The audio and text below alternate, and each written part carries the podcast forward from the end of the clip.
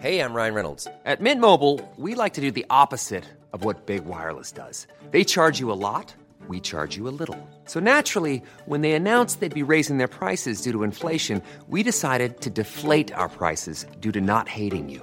That's right. We're cutting the price of Mint Unlimited from $30 a month to just $15 a month. Give it a try at mintmobile.com slash switch. $45 upfront for three months plus taxes and fees. Promo rate for new customers for limited time. Unlimited more than 40 gigabytes per month. Slows. Full terms at mintmobile.com.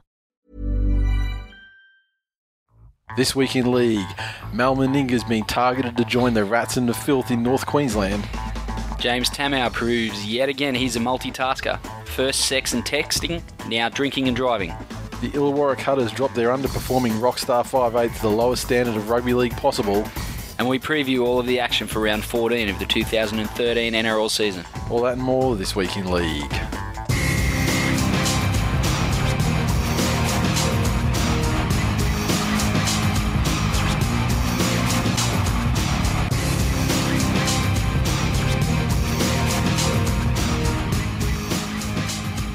Welcome to episode 124 of This Week in League. I'm Nate. And I'm Glenn.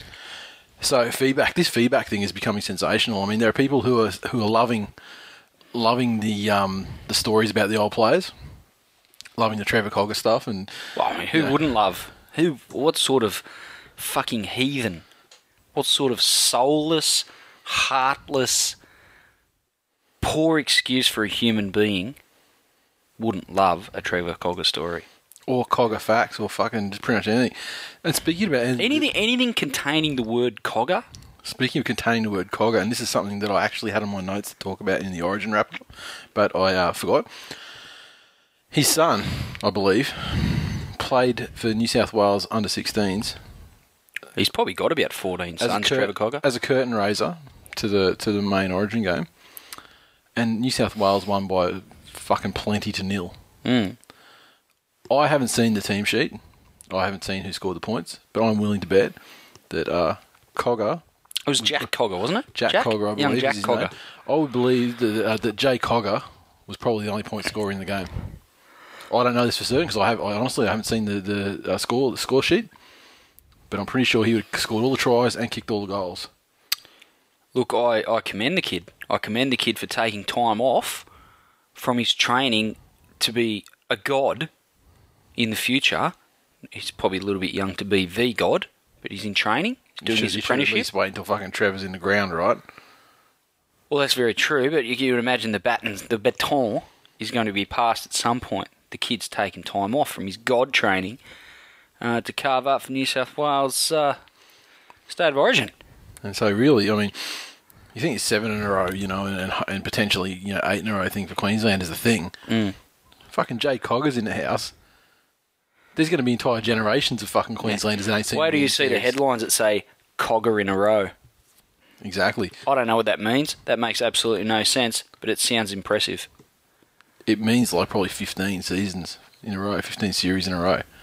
And you'll flip back, you'll jump back then because you'll be like, oh, I can fucking jump, I can latch on this Cogger thing. I can definitely do that.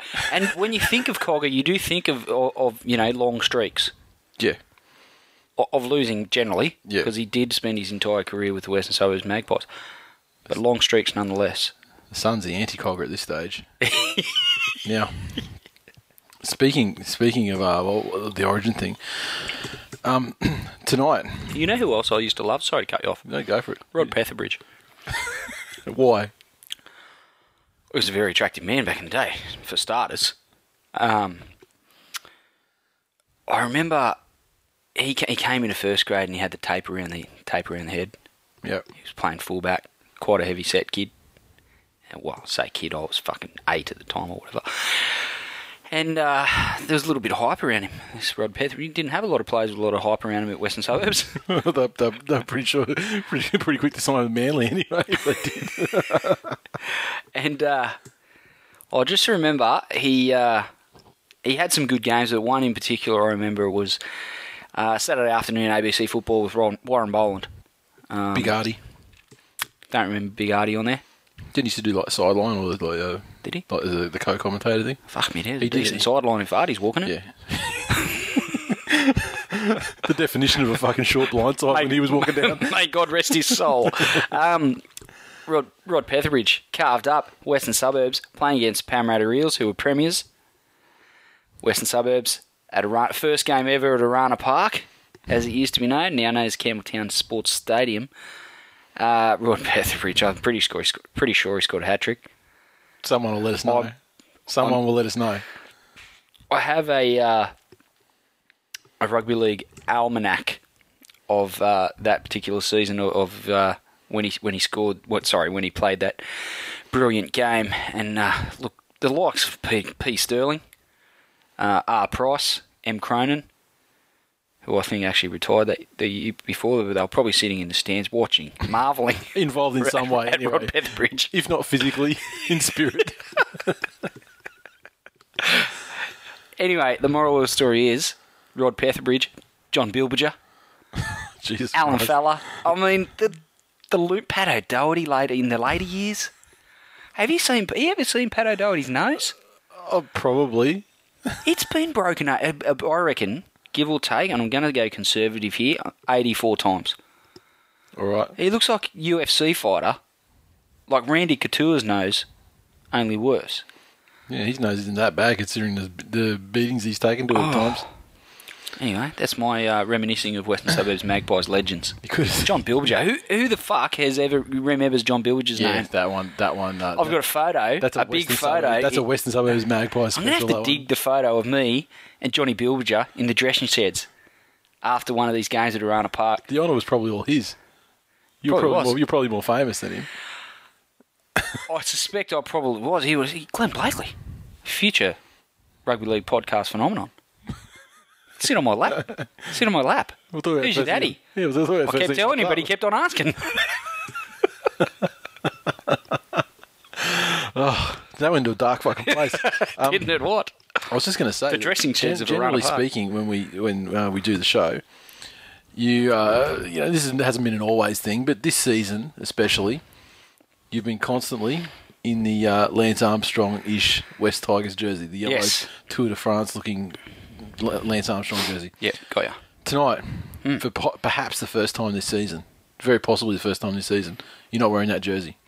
No. And I just think it's fucking hilarious that tonight you're wearing like the Iron Man Queensland top yes. and a, and a Queensland hoodie. Yes, I am. Um, I think it's hilarious that the Tigers win this week and you don't wear lost. a Tigers jersey and you wear so to, so to keep the spirit alive, you wear the, wear paraphernalia of the team that lost. I just It's what I do. Was that It's conscious or is it just because this is brand new and you wanted to get it out there? And Oh, look, it's brand new. It was um, the first thing I grabbed. I generally went to the cupboard. I was running a little bit late, as you probably noticed. Um, and I actually had had my uh, white Western uh, West- Western Suburbs. I want to say Western Suburbs. Uh, West Tigers jersey on uh, yesterday, so that was in the wash, and I had the as you call it Lance Armstrong jersey on on uh, Sunday, ah, okay, it was the game jersey. and uh, chucked it on when I got home from uh, I was out, so I had to uh, watch the game. Chucked it on and then ended up sleeping in it. so impressed was I with the performance. Um, so that was in the wash as well. Your wife is a patient woman.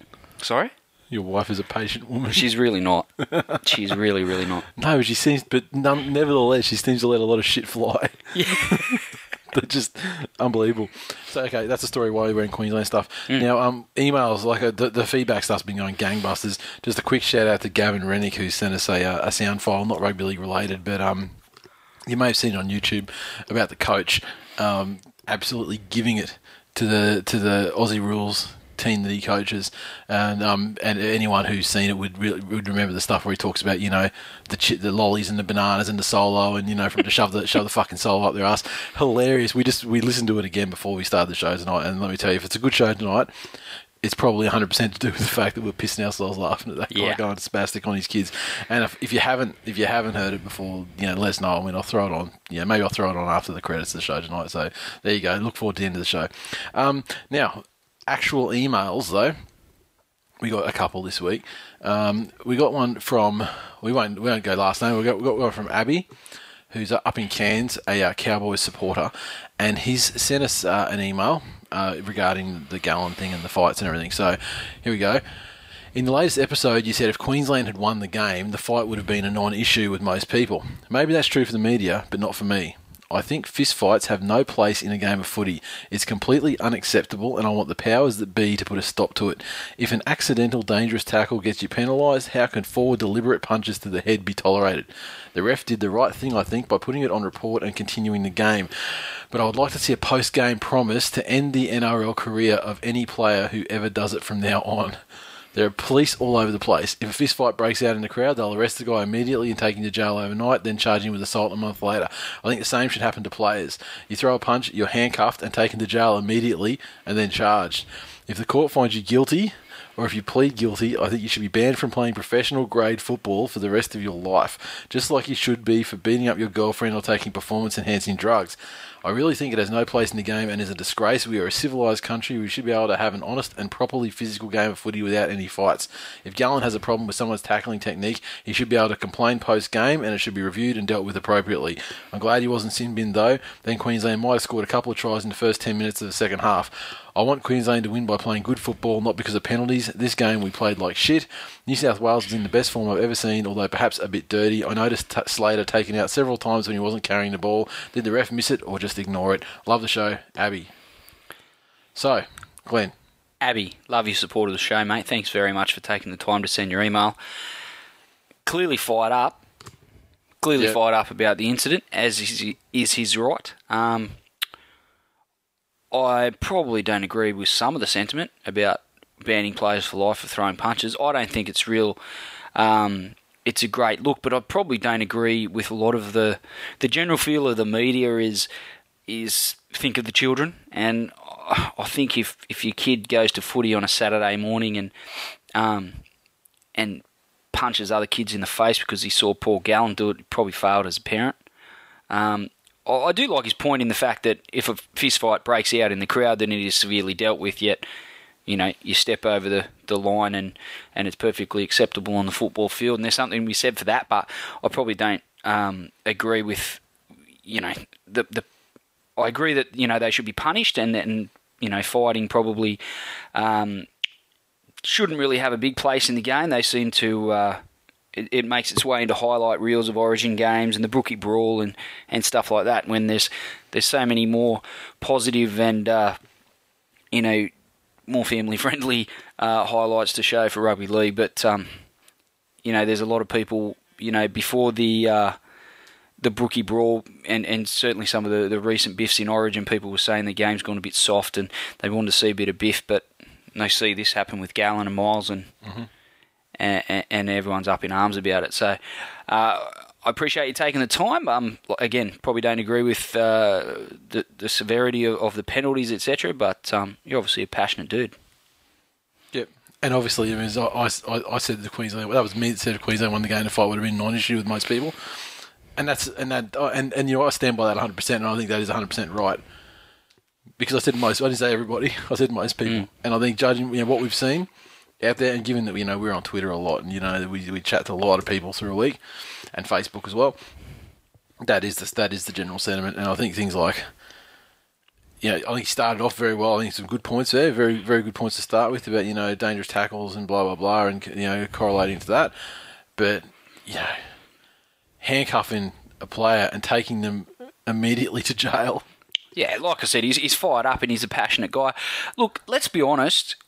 In the heat of battle on a footy field, Yeah, if I was in an altercation and someone shoved me and got in my face, yeah, I'd probably start swinging punches toward their head too. So it's hard for me to hate on Paul Gallen too much because put in that position, if I was a professional athlete um, in a uh, testosterone fueled, um, full contact combat, you know, not so much a combat sport, but a, a physical sport, Yep. um, I probably would have done the same thing. Hard for me to hate on the guy too much. yeah. And I mean, there's also you know there's there's you know like 80, 80 plus thousand people there, you know cheering on as well. So I mean, mm. you know it's very difficult to put yourself in the position of someone. One thing I don't agree with is a lot of people saying, you know, comparing, saying, oh, you shouldn't let your kids watch UFC if you're going to let them watch the, the rugby league brawl. I'm like, the, and it's an argument I've made at home as well. Nicolin's probably not a big fan of letting Jackson watch a UFC. Yeah. Um, admittedly, the kid's five. Yeah. Um, but these guys are professional athletes. Mm-hmm. Um, you know, and they actually compete in a combat sport. It's what they do, and it's heavily regulated. And, not to mention it's actually martial arts, which is pro- in all probability is probably better discipline and better role models than, Absolutely. players. Yeah. So um, I probably don't. I definitely don't agree with that argument. Um, you know, you can't just drag in, um, you know, the UFC into the argument um, because of some of the the stigma and stereotype that that sport's had to deal with. Um, as it's become the most popular, you know, one of the most popular and certainly the fastest growing sport on the planet. So, Yeah. um, yeah, those sentiments I don't agree with either. Yeah, I mean, Killer watches. You know, he watches UFC. He's not 100 percent really that interested in it, but he'll watch it now and then. And you know, then he thinks he does jiu-jitsu and he thinks jiu-jitsu is playing UFC, and you know, he's never hit a kid in his entire life, and uh, I don't think he will. Jackson and I muck around a little bit. Yeah. Um, some, you know, just a little bit of shadow boxing and playful. Um, he's developed a decent leg kick. um, I don't know. He always manages to get his leg around the back of my calf and just give me a bit of a cork. Yeah. He's he's got a cracking little. I think that comes from soccer. He's got a fair bit of power Yeah. in his in his leg, and um, no matter how hard I try, he drills it in the back of my calf. I'm not very happy about it. So maybe we should ban UFC. And not to mention, you only train like you know your biceps and bench press and stuff like that too. Well, I am carved out of granite as far as the upper body goes. Yeah. Um, You should call you Glenbra. Fucking please have a go at my legs. Perfectly proportionate, everything except my head. Okay, and finally, this is sensational. A couple of days later, I think it was yesterday, or maybe um, maybe the day before. I think it was yesterday though. Got an email from uh, Stephen Bonaventura, who um, Brother of Michael, brother of Michael, I believe. Sent us- Boner, as we like to call Boner, these boys. yeah, and, uh, and sent, sent a sensational email. Hey there, boys. So I was listening to your podcast a couple of weeks ago, and I think it might have been you, Nate, that brought up the name Paul Carige. It was one of us. Well, It like- would have been you. well, like an acid flashback, I began to remember my encounter with the somewhat forgetful, for obvious reasons, Eels fullback. To give you some background to this story, I need to take you back to 1998 and that faithful day against the Dogs, where he single-handedly, as quoted by Sterlo, made some of the dumbest moves I've ever seen in the game of rugby league. Having a good friend of mine who's a die-hard Eels fan sitting next to me at that time made this display of mind snapping all that much funnier. Fast forward to 2009, and I was teaching physical education at a school in the Logan area, where I was contacted by a gentleman who shared the same name as the blundering fullback. This Paul Carige was a physical education teacher who worked at the Youth Detention Centre out of Wacol. He was contacting me to see if my Open Rugby League team wanted to come out and play their team. After much discussion, mostly about the safety of my boys, we came to an agreement we'd set up a game.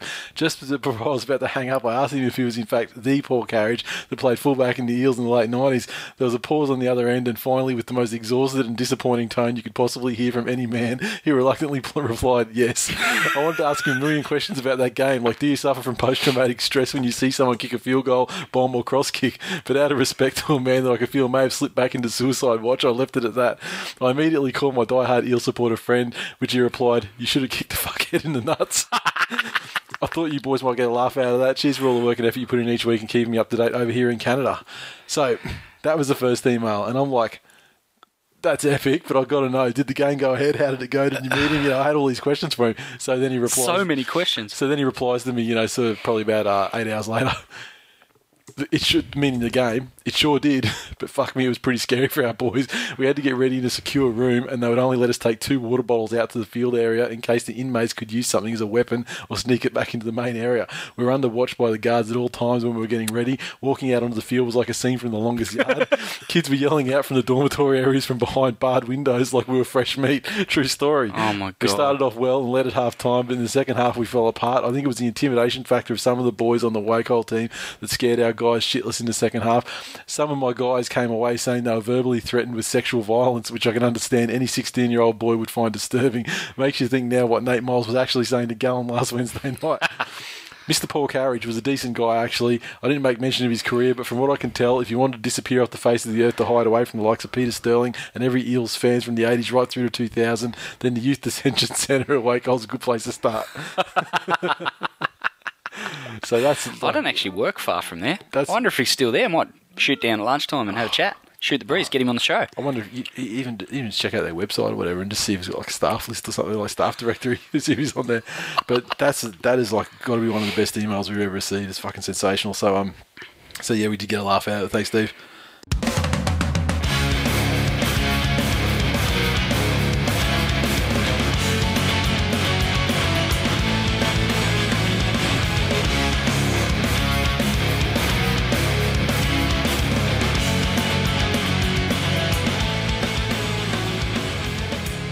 News. Okay, so um, you know the saga of the clock continues, but this week it was refreshing. We didn't get a single complaint about the clock, so that's tremendous. So let's go straight into the. Uh, Not one single fucking gronk that we can't stand mentioned the clock. Not, Not- one. not- Not, one that's worth mentioning.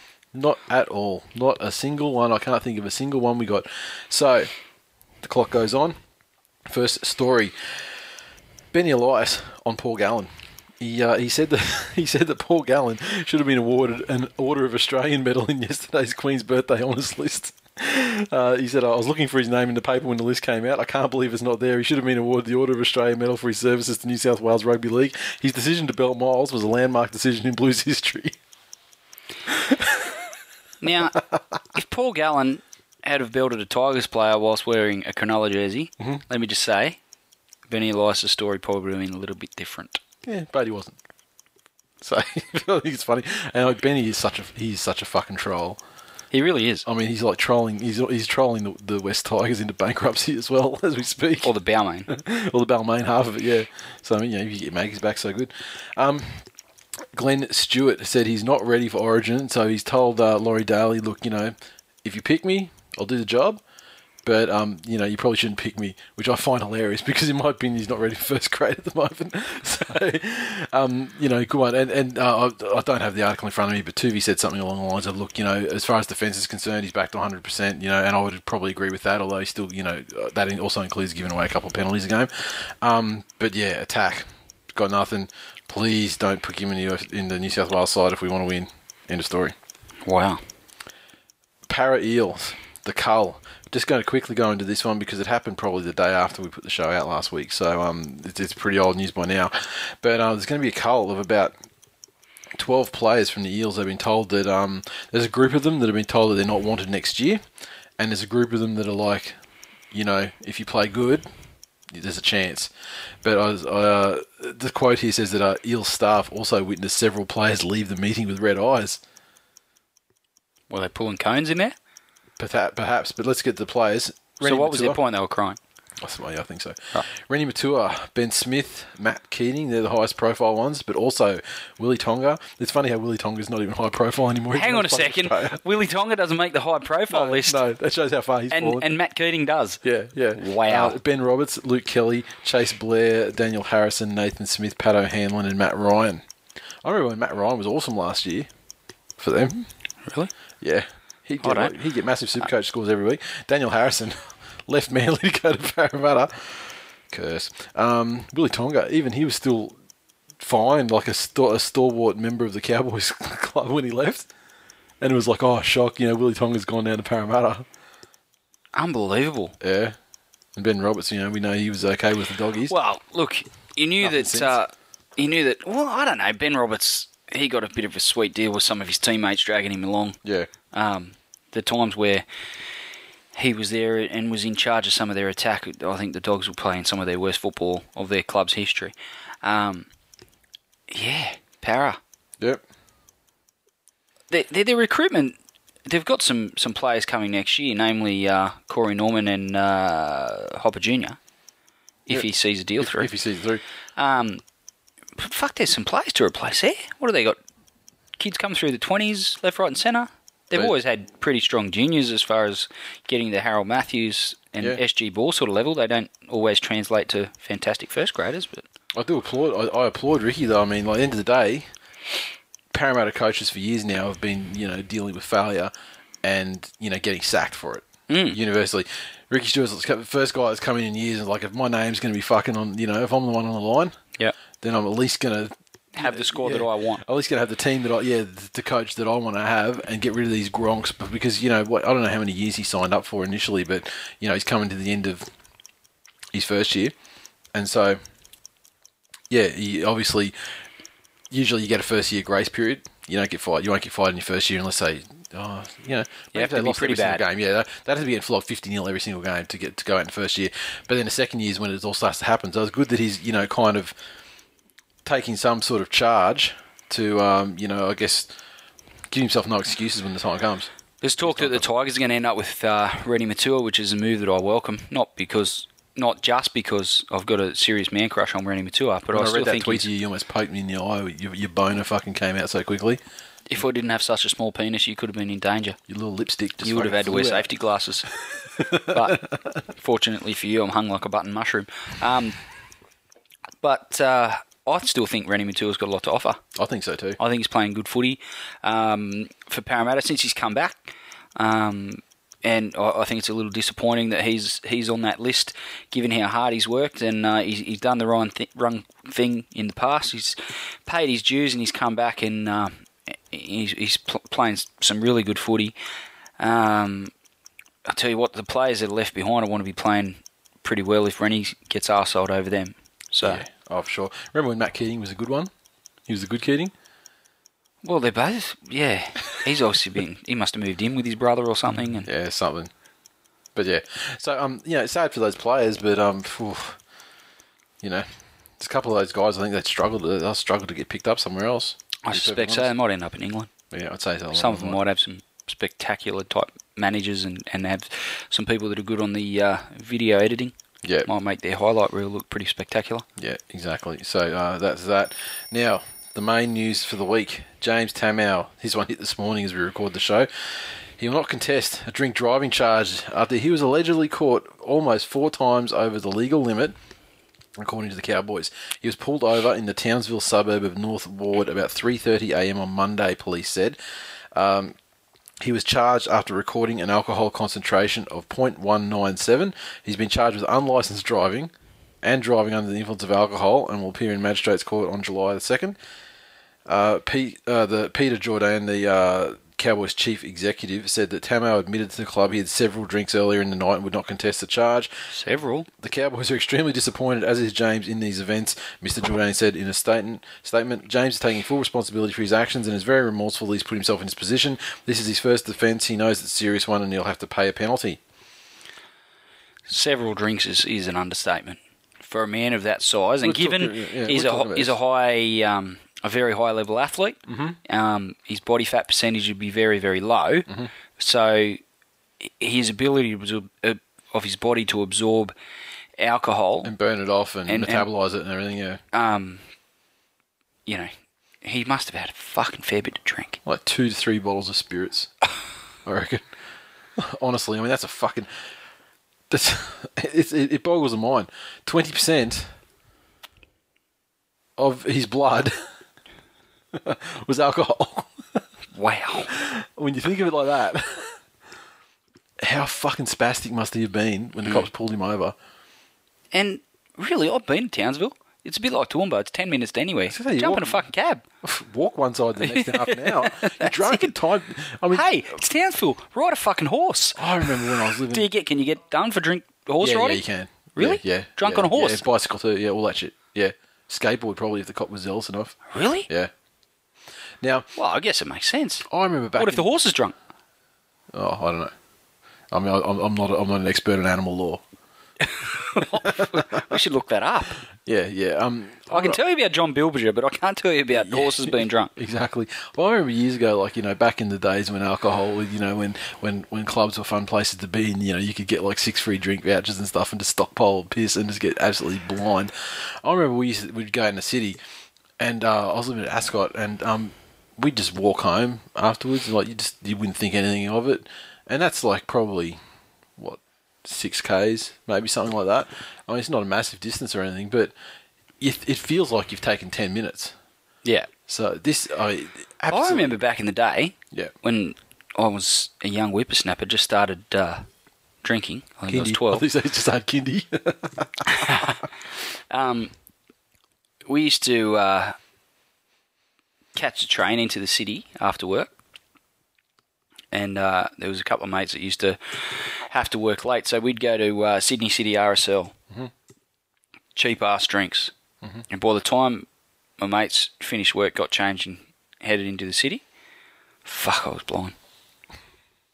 And you could imagine I was a little bit obnoxious.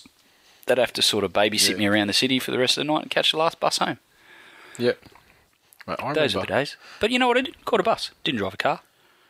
we up Didn't ride a at horse? time when uh, Lexington Queen existed, just off the mall. I think now it's called Showgirls. Like you know, just Oh, no, showgirls. yeah, you know where that is. Yeah. It used to be a nightclub called Lexington Queen. Someone told me about it once. Yeah, and, um, track marks everywhere.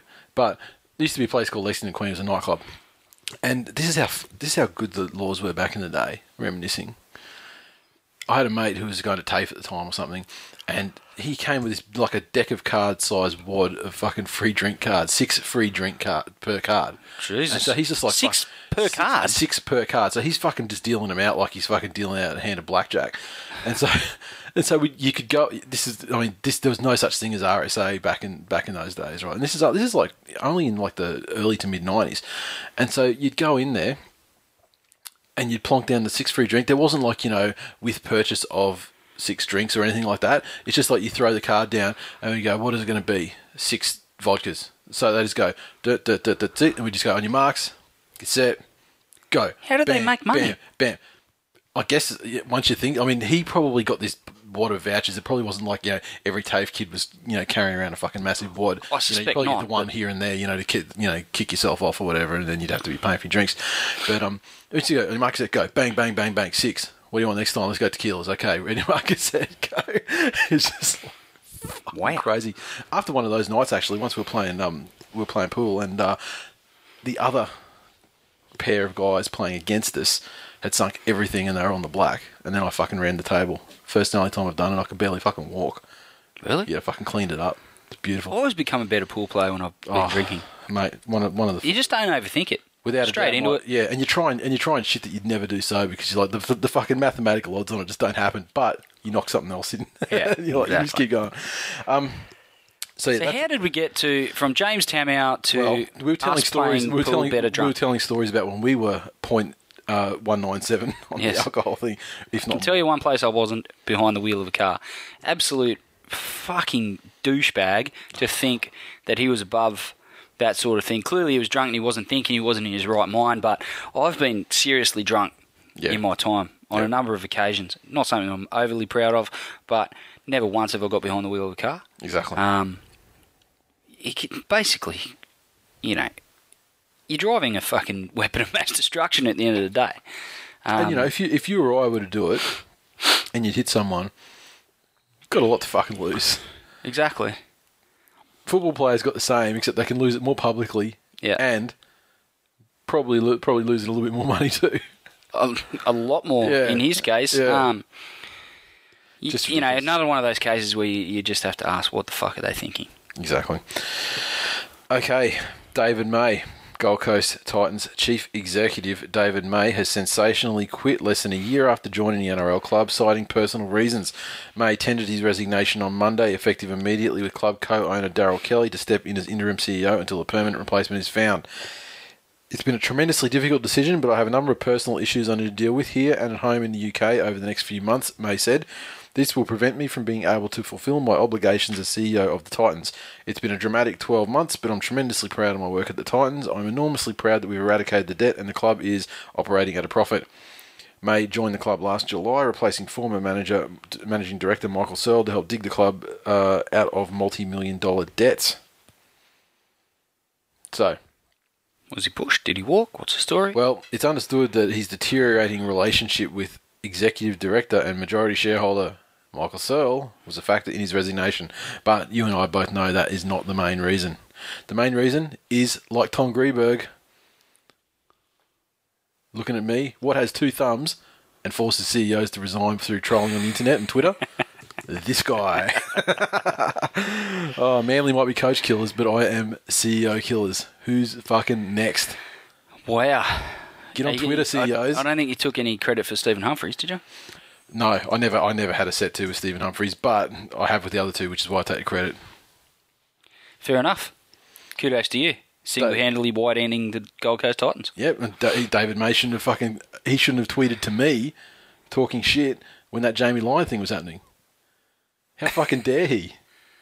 He, Well, I didn't even. I'm, I mean, I'm pretty people sure. are well within their rights to talk shit to you, Nathan, I'm given sure I the amount of even- shit you talk. I'm pretty sure I didn't even include his Twitter handle. I think I just fucking might have said May, and then some he might have been you know following some Titans fan who's then you know replied or something. Or maybe he's one of these fucking douchebags like Martin Afire that looks for mentions of his that name. searches his own name. yeah, yeah, exactly. Probably one. Of. Wow.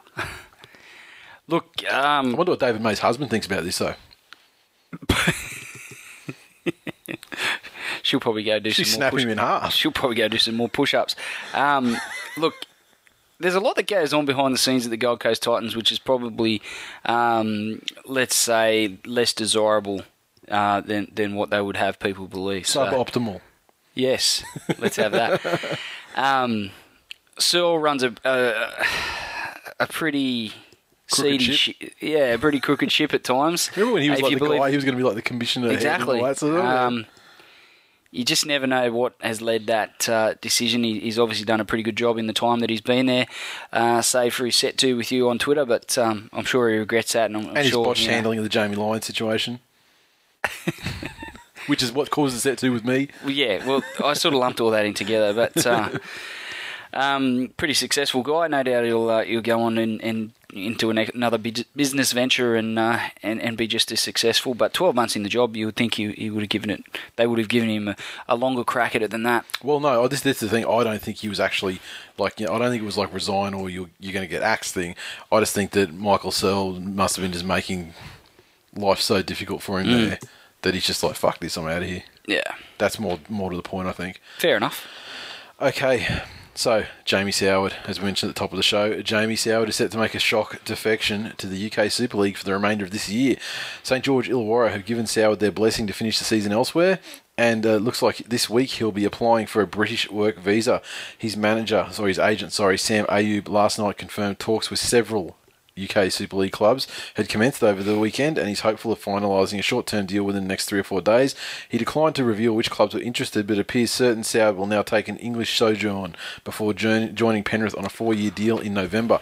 We've been looking at options both here in the NRL and England. We feel it would be good for Jamie to start afresh in England before he returns to Penrith. There are several Super League clubs showing interest to have Jamie on board for the rest of this year.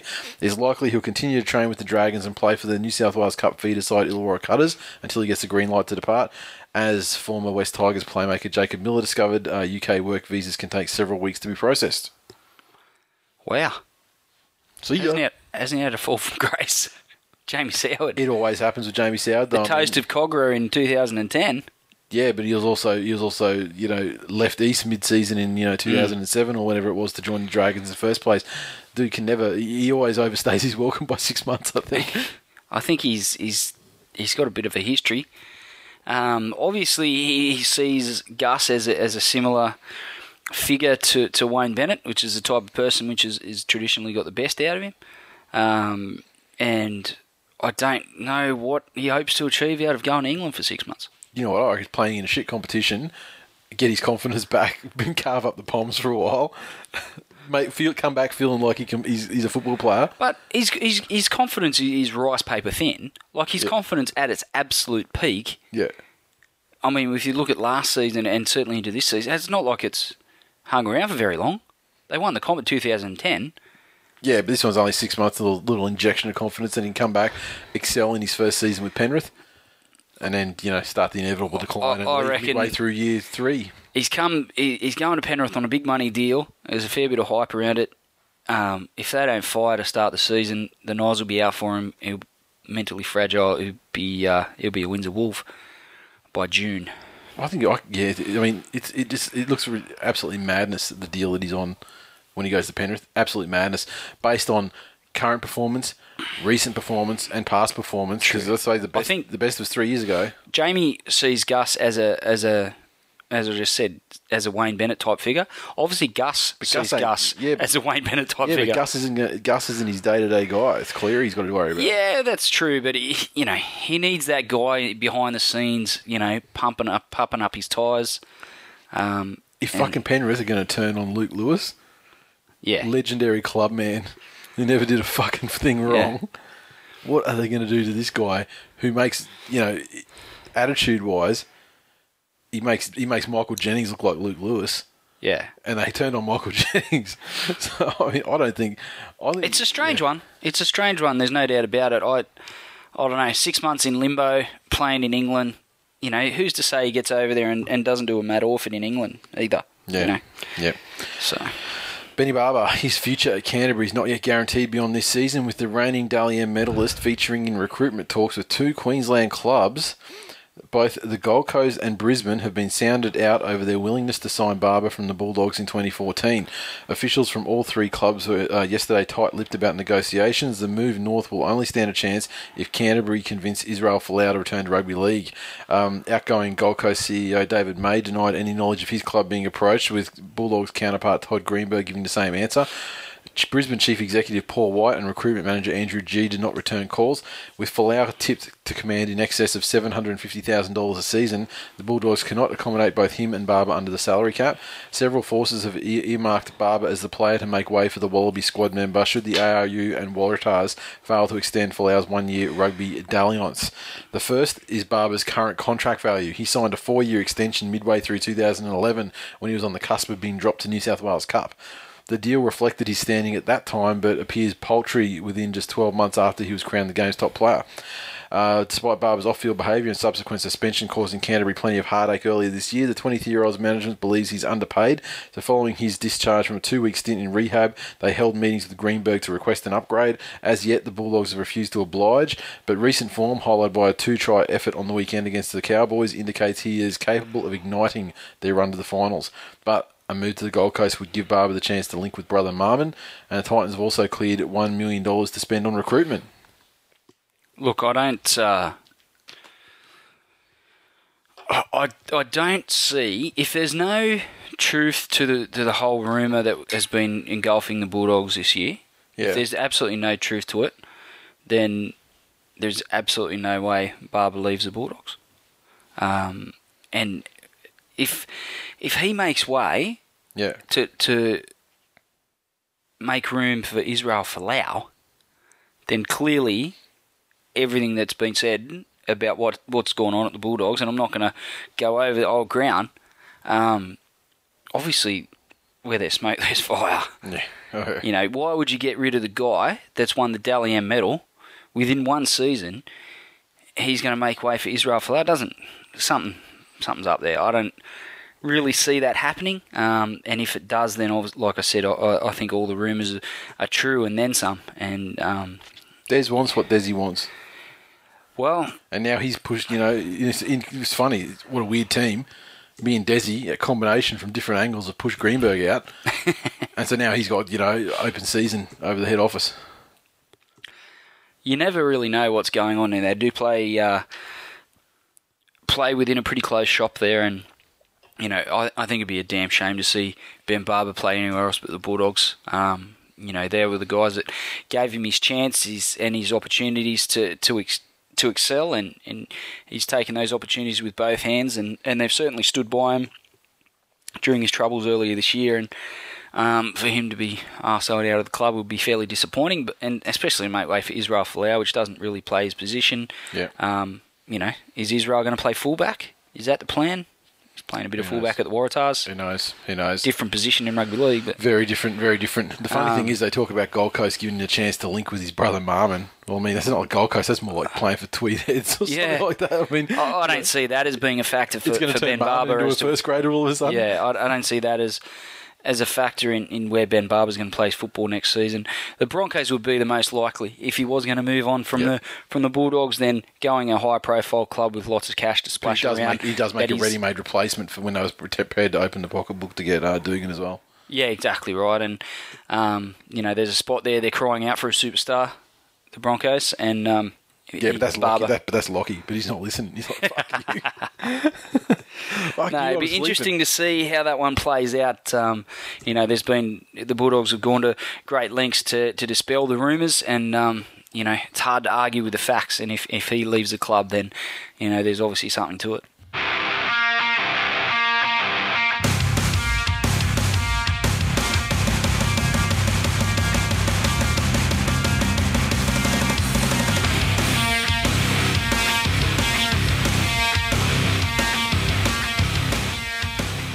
Recaps. Okay, the first one, uh, Friday Night Football. Strange choice Friday Night Football, but whatever.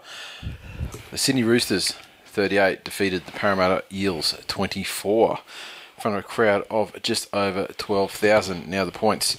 The Roosters, their 38 points came from a double to Daniel Tupou, Martin Kennedy, Roger Tuivasa-Sheck, Anthony Minichiello, and two dads, Shaun Kenny-Dowall. Maloney, six from six conversions and a penalty goal, and that takes on the Eels 24 points to Ken Sio, Jake Mullaney, Jarryd Hayne, and Peni Terepo, and Chris Sandow, four from four, 100% conversions. I think in light of of the events at Parramatta earlier in the week, with as we spoke about Ricky, um, given a bunch of players a tap on shoulder for next season, um, Parrot probably could have been forgiven for turning it up in this game. They've certainly turned it up at at different uh, points of this season for, for far less. For no real reason, discernible Exactly. reason, yeah. Um, but they actually had a dig. Um, you know, they actually, um, you know, tried to play some of their better footy, and um, I, I think you know there were some guys out there trying to prove a point.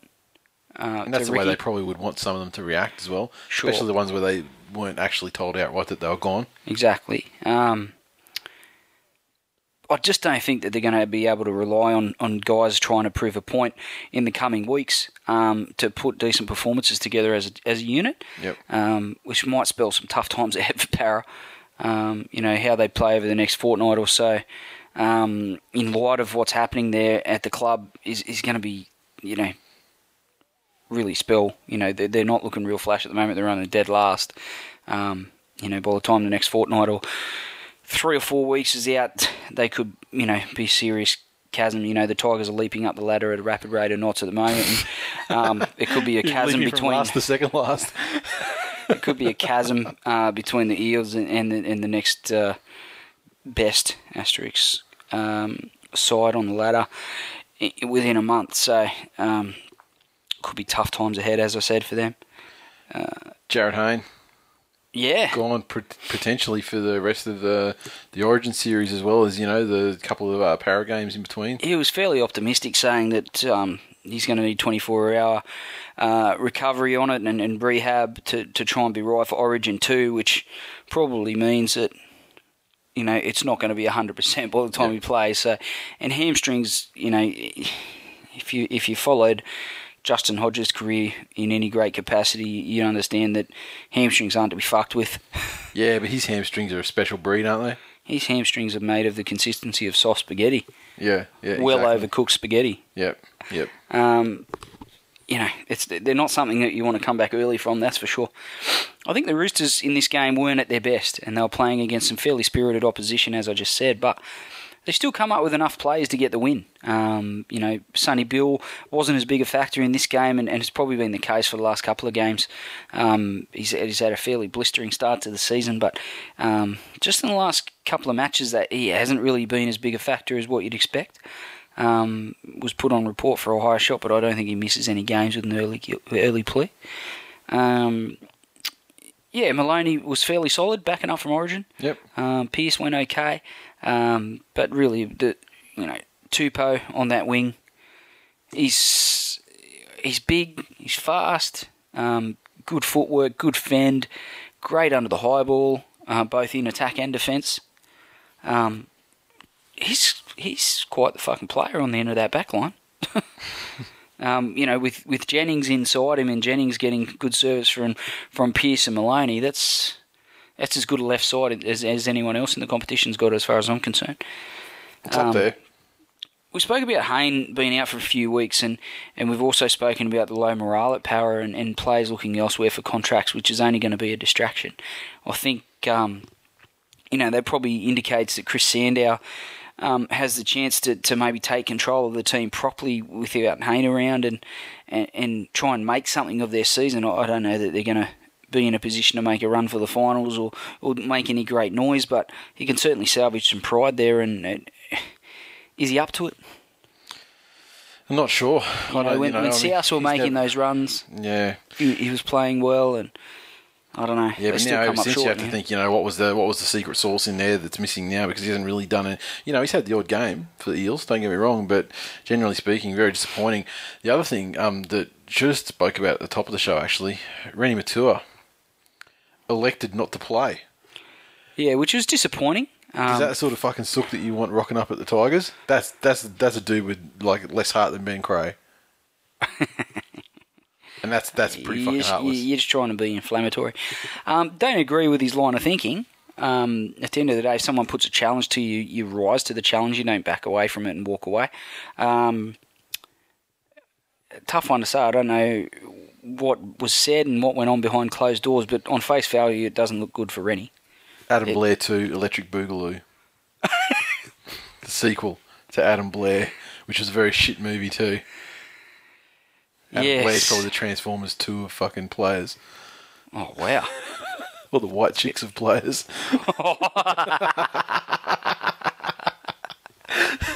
How fitting. Yeah, it's funny the first two shit movies that came into my head were those two. There you go. Yeah. Uh, Interesting.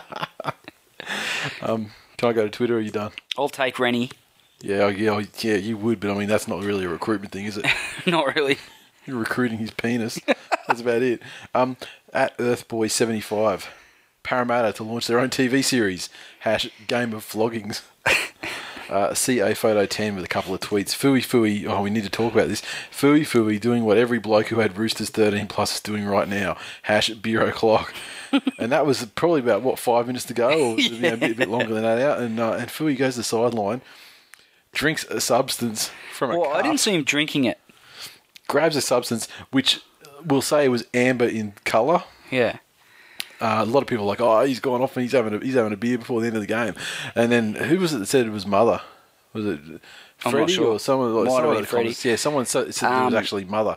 I mean, how you know that? Then you know. Well, Freddie was on the sideline. So yeah, but how do you? I mean, you having like an energy? I mean, why is he having an energy drink? Look, in a um, he was done. he, didn't, he didn't need no energy. His game was over. it is fooey fooey. But look, my take on is that uh, in light of the Russell Packer situation, Fooey didn't want to be done for a similar thing. Did the classy move, Into a cup. um, put in a cup. Actually, that's the most believable excuse. That's the most believable explanation I think I've heard. That's saying something. and uh, CA Photo 10 again said, uh, footy fact. James Maloney's cold sore has seen more games than most of the Tigers roster this year. Hash Tigers in decline. He goes fairly hard on the Tigers and in turn myself. Yeah, he does. Um, and then he accused me of you know you of uh, you know that he was defending you, the uh, you know the the the the set upon member of the of the team. Yeah, Like set upon fucking- by fuckheads like him. Exactly. he's the fucking number one offender at the moment. He's uh, he's quite a, uh, a a very very good photographer, um, and me being internet famous, I look forward to the day where he tries to take photos of me, and I take his camera off him and stick it up his ass, and say, "Remember all those tweets you sent about me? Yeah, and he'll go. Take some photos of the inner inner sanctum of your sphincter." Um, but that's what you, you didn't you say on Twitter on the over the weekend or something. I can't remember what was it. You know, his photos were shit. I'm pretty, Yeah, I'm oh, pretty I sure said that, but I mean, it, it sort of fit what I was saying in the fact that he said something moderately humorous, and I said he should take up stand up because fuck knows he's not going to make a living out of selling his photos. Right. Which, considering he's a professional photographer, was probably fairly insulting. Yeah, yeah, and and but you know, so insulting and so incorrect as to be comical. Like Well- he's like sitting back there going, "Well, yeah, I'm getting paid for my fucking photos, bitch. Say what you want. Well, pay me." Have you bought any of his photos? Well, no. Well, I haven't. Shit. So, I mean, I like to think we're probably a good barometer for, for humanity. Truth be told, I haven't Um, even seen. His, I haven't even seen his photos. I'll be honest. How dare you? Oh, hey, You're not missing much. It's okay. all right. St George Illawarra Dragons 14 defeated the Newcastle Knights 8 at the Newcastle International Sports Centre. A crowd of just under Is that what it's called? That's what that's what I've got here in front of me. The crowd, just under 20,000, so a good crowd. Um, yeah, the points, the Dragons, their tries, they had uh, a double to Josh Dugan. They had uh, a conversion to Dugan, a conversion to Cameron King, and a penalty goal to Dugan to make up their 14 points. The Knights, they had eight, and their points came from tries to Joseph Leilua Joey, as they'll call him. and two penalty goals to Tyrone Roberts. I saw someone tweet. I don't know who it was. It might have been the boys from Fire Up, Yeah. um, saying that did he change his name to Joey when he got signed by Newcastle? Hilarious. Um, Where does anyone remember where the Dragons' big plays come from before Dugan signed with them? Well, they they they, they, They didn't have any. Non-existent. They weren't, they weren't a big plays, No. Everything is coming from him. Yep. Yep. And they and they pump him and they've they've pumped his tires back up, turned him into a player again. He's in in, in return he's delivered him some wins that pretty much came completely off him. And uh, now with It's hard Jarryd, to argue with two tries. yeah, and with Jarryd Haynes' injury, he'll probably go to, into Origin and Dragons are back where they fucking started. I just got to say, if you were the Canberra Raiders, you've cut the bloke Yep. to teach him a lesson. Yep. He's he's been ill disciplined. Um, he's, he's flown in the face of, of you know rules and regulations set down by the club um, to get his behaviour in check, and, Yep. and, he, and he's really paid fuck all attention to that. Jumped up on a roof, taken some photos with some cruisers, um, got on the piss during rehab, all things he shouldn't be doing. So you, you've you've torn up his contract, you've cut him. Yep. This will teach him a lesson. Yep. Three months later, Origin. Yep.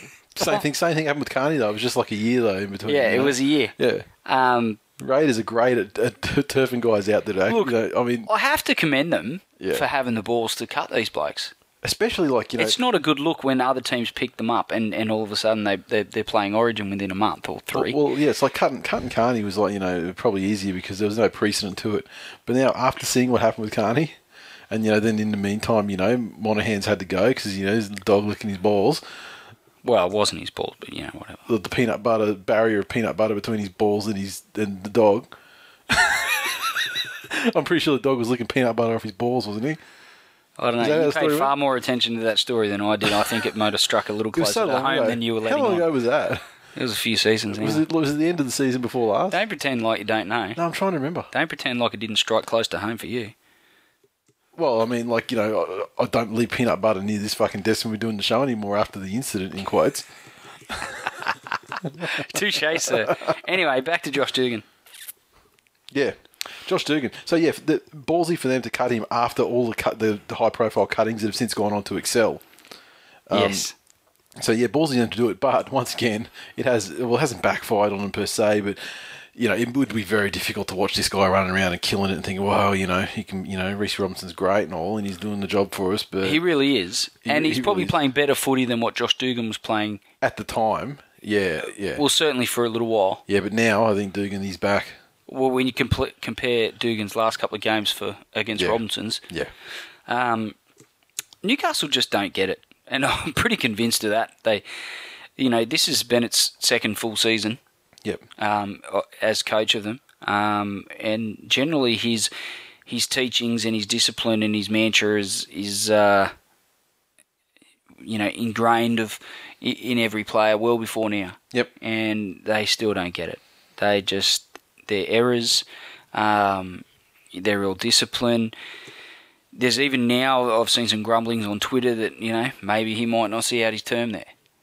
Whether that comes from Tinkler, whether that comes from the media, whether it comes from the players or the fan base or a combination of all of it. Yeah. Um, have you ever heard it? You know, of people other than Possibly suggesting that He's- Wayne Bennett could possibly get the ask. his darkest days at the Broncos when, you know, they probably still went on to make the finals, but Yeah, Broncos exactly. fans are notoriously fickle and they lose three games in a row and all of a sudden the sky's falling and, Yeah. and Bennett was to blame. and we'll get to that. Um, I just, I, I've never really heard grumblings that Wayne Bennett might not see out the term of his coaching contract for a particular club. This is what I like to call karma for Newcastle trying to buy a premiership. They bought a coach who was fresh off premiership glory.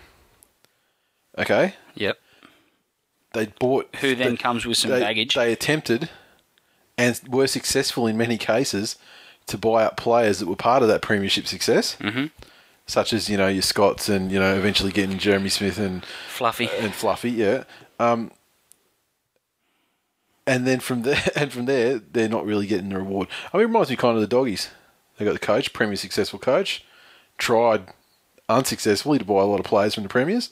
Got Tony Williams, suck on that. Um, made the grand final last year. Yeah, how many did they win, Oh, You sicken me. Mate? If you're not first, you're last. This is some hoodoo the Dragons have over Newcastle, though, isn't it? Um, And that's yeah, and that I didn't really very, consider. very impressive recent record. I wish I had. as I wish I had considered that before fucking tipping. Actually, Yeah, it's a type. It's becoming the type of hoodoo, much like the Raiders have over over St George, where you Yep. really, regardless of how bad the Raiders might be going, you probably still tip them to beat St George in Canberra. Um, so, yeah, there was there was some really. Uh, Really good play, mainly off the back of Dugan in this game. Um, I've been impressed with him, and, and certainly the way he's handled himself in the media, if not social media. But um, he's saying all the right things. He's playing, um, you know, to a very high level, and he's he's doing it. He's playing a fairly lone hand there at the moment. yeah, yeah. I'm you're, sorry. you're containing. I just want to. I just want to interrupt this because something's just come to my attention on Twitter. Someone's created a, tw- a Twitter account uh, calling themselves uh, TWI League Clock. How the fuck does someone find that on Twitter in the first place to know? You know what I mean? Like, unbelievable. uh, and and it's, it's at, at How did you find that? Cruzy or someone sent it to us. Um, so I just want to find out what at Pete's the name. So this is probably someone who's just changed their maybe it's someone who's just changed their name or something. Um, followers. That Karim Karan is there. He's the only name I recognise. He's fucking troll from way back. and that's following it. So who who else is following? This is yeah maybe this is someone who's just changed their name to, to yeah that's all they've done because otherwise they're just following a bunch of um a bunch of musicians mostly pretty much just musicians but um that's pretty funny actually but yeah well done um so there you go people love people love the clock once again um will you finish talking about the game itself so I can get onto Twitter Yes. Okay, so uh, Jeremy underscore Jack zero one.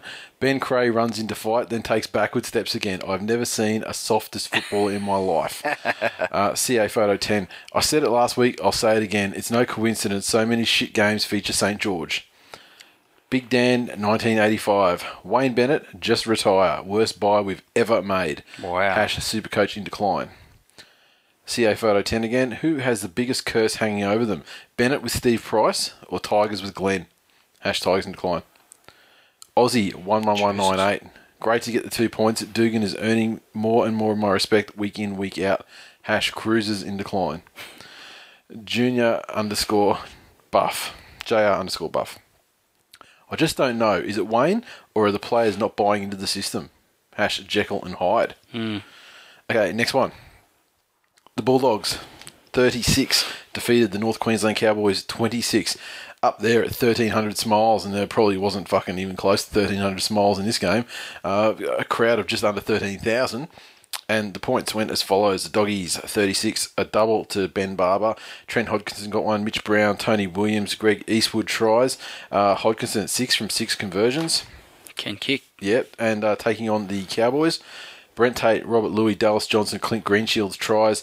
Robert Lui, four from four conversions and a penalty goal. Can kick too.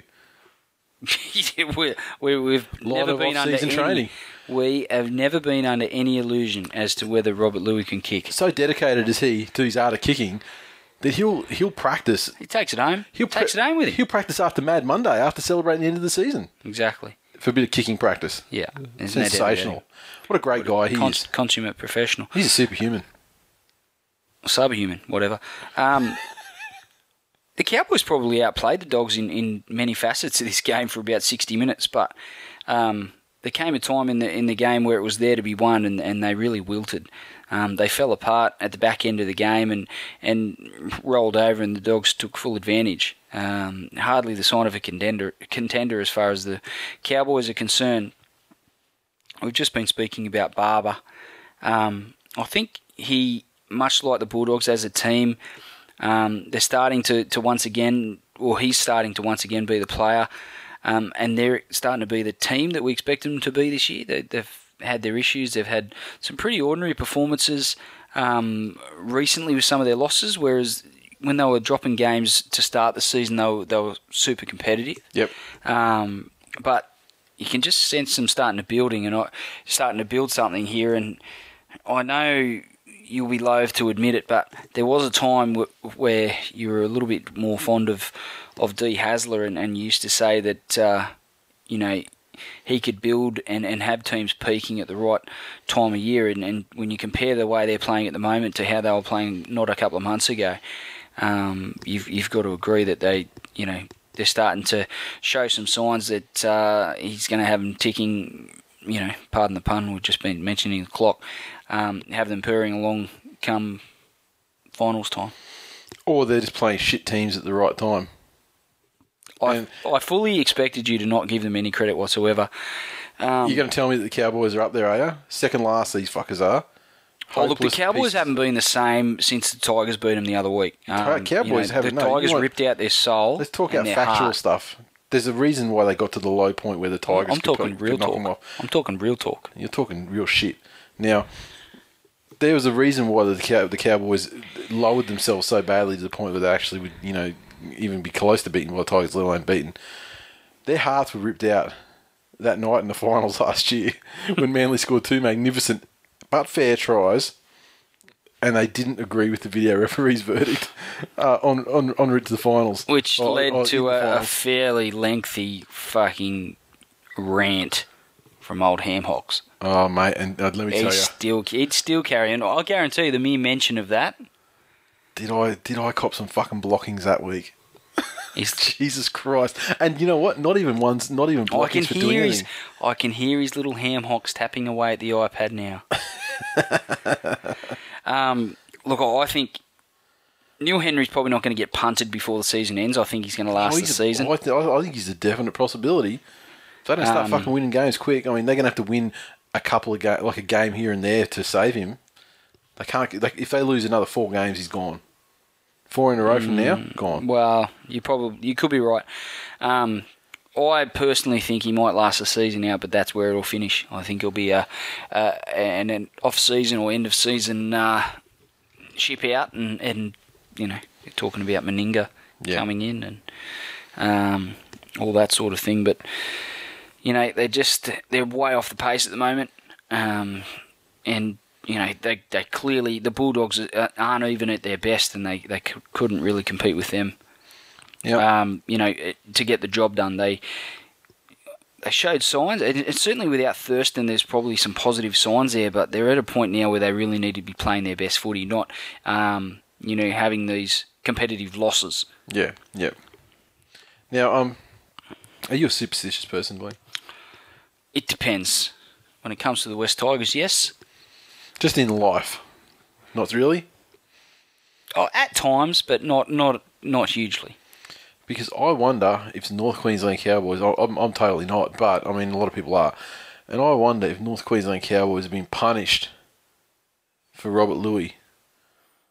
Because remember, they started off the season well, and he didn't start the Well, season with them. I do believe in um, I do believe in karma. I don't know if that counts as pure pure superstition. Because the way the Cowboys season's going at the moment is like Karma's drunk a carton of fucking breezes, Yeah, come home, be angry, and it's got, soccer got- kicking got the Cowboys pregnant, and, kicked soccer the shit out of them. Yeah, exactly Yeah. right. And maybe, maybe I don't maybe, know where they got that idea from. and I maybe don't know where karma. in the sliding glass door as well. Maybe giving a bit of that, Yeah, like Vinny, like uh, like Vinny Jones in uh, in, in Snatch or was it Lockstock, and he just slammed his head in the car door. Bit of that action too.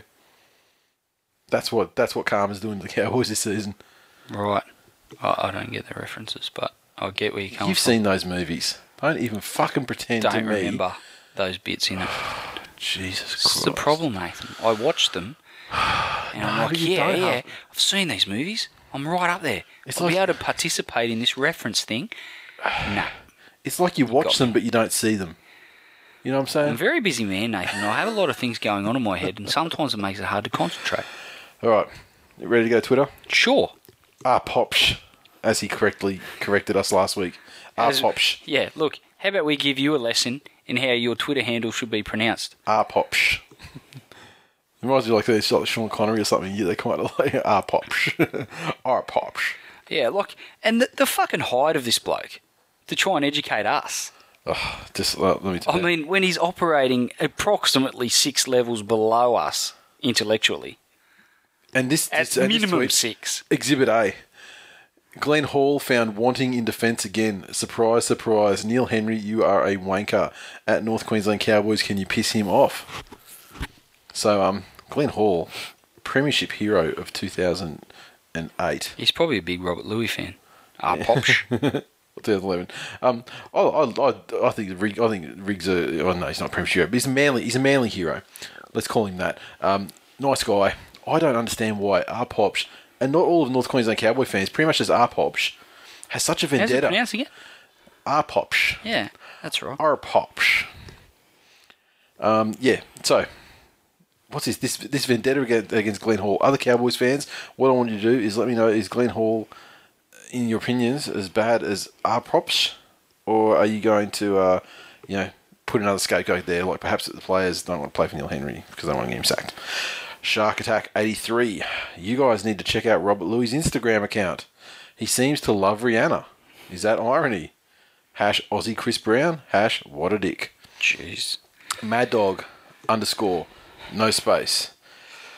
The North Queensland Cowboys are copying an absolute louising off the refs tonight. Settle down. it was Cecchin. What are you going to do? Freak 09. Cecchin is a magician. He can create penalties out of nothing. Then he's gone hash Nate's mate. No mate of mine, son. I actually saw a tweet, uh, someone about the David May situation at the, at the Titans, and said that um, the Tit- there was like Titans goodwill am- goodwill ambassador Matt Cecchin has been installed as their CEO. Now that that come from Manly fan, I ha- look, I don't want. I, I'm not 100 percent certain, but it could have been on a Blood Buzz, who's a Manly fan. But uh, yeah, and you know, Slash rightly so. Uh, three card magic trick. Another good finish and win by the mighty Bulldogs against the weekend Cowboys team. Vital two points, and we're in the top eight, baby. Jeez, calm down. GT three fifty one underscore Johns. I'll take the win. Still too many errors. Grubby number seven for the Cowboys must have threatened the refs and video refs with a kicking. So that's two tweets we've got there, accusing the referees of completely opposite bias. yeah, people will do that. And mad cow's disease. It looks like the Cowboys are set to punt a former Raiders head coach halfway through his fifth season for the second time. Hash genius. I look forward to uh, at Mad Cow's Disease changing, if not his entire Twitter handle, just his username to Hamhocks. Why on earth would he do that? It's fitting.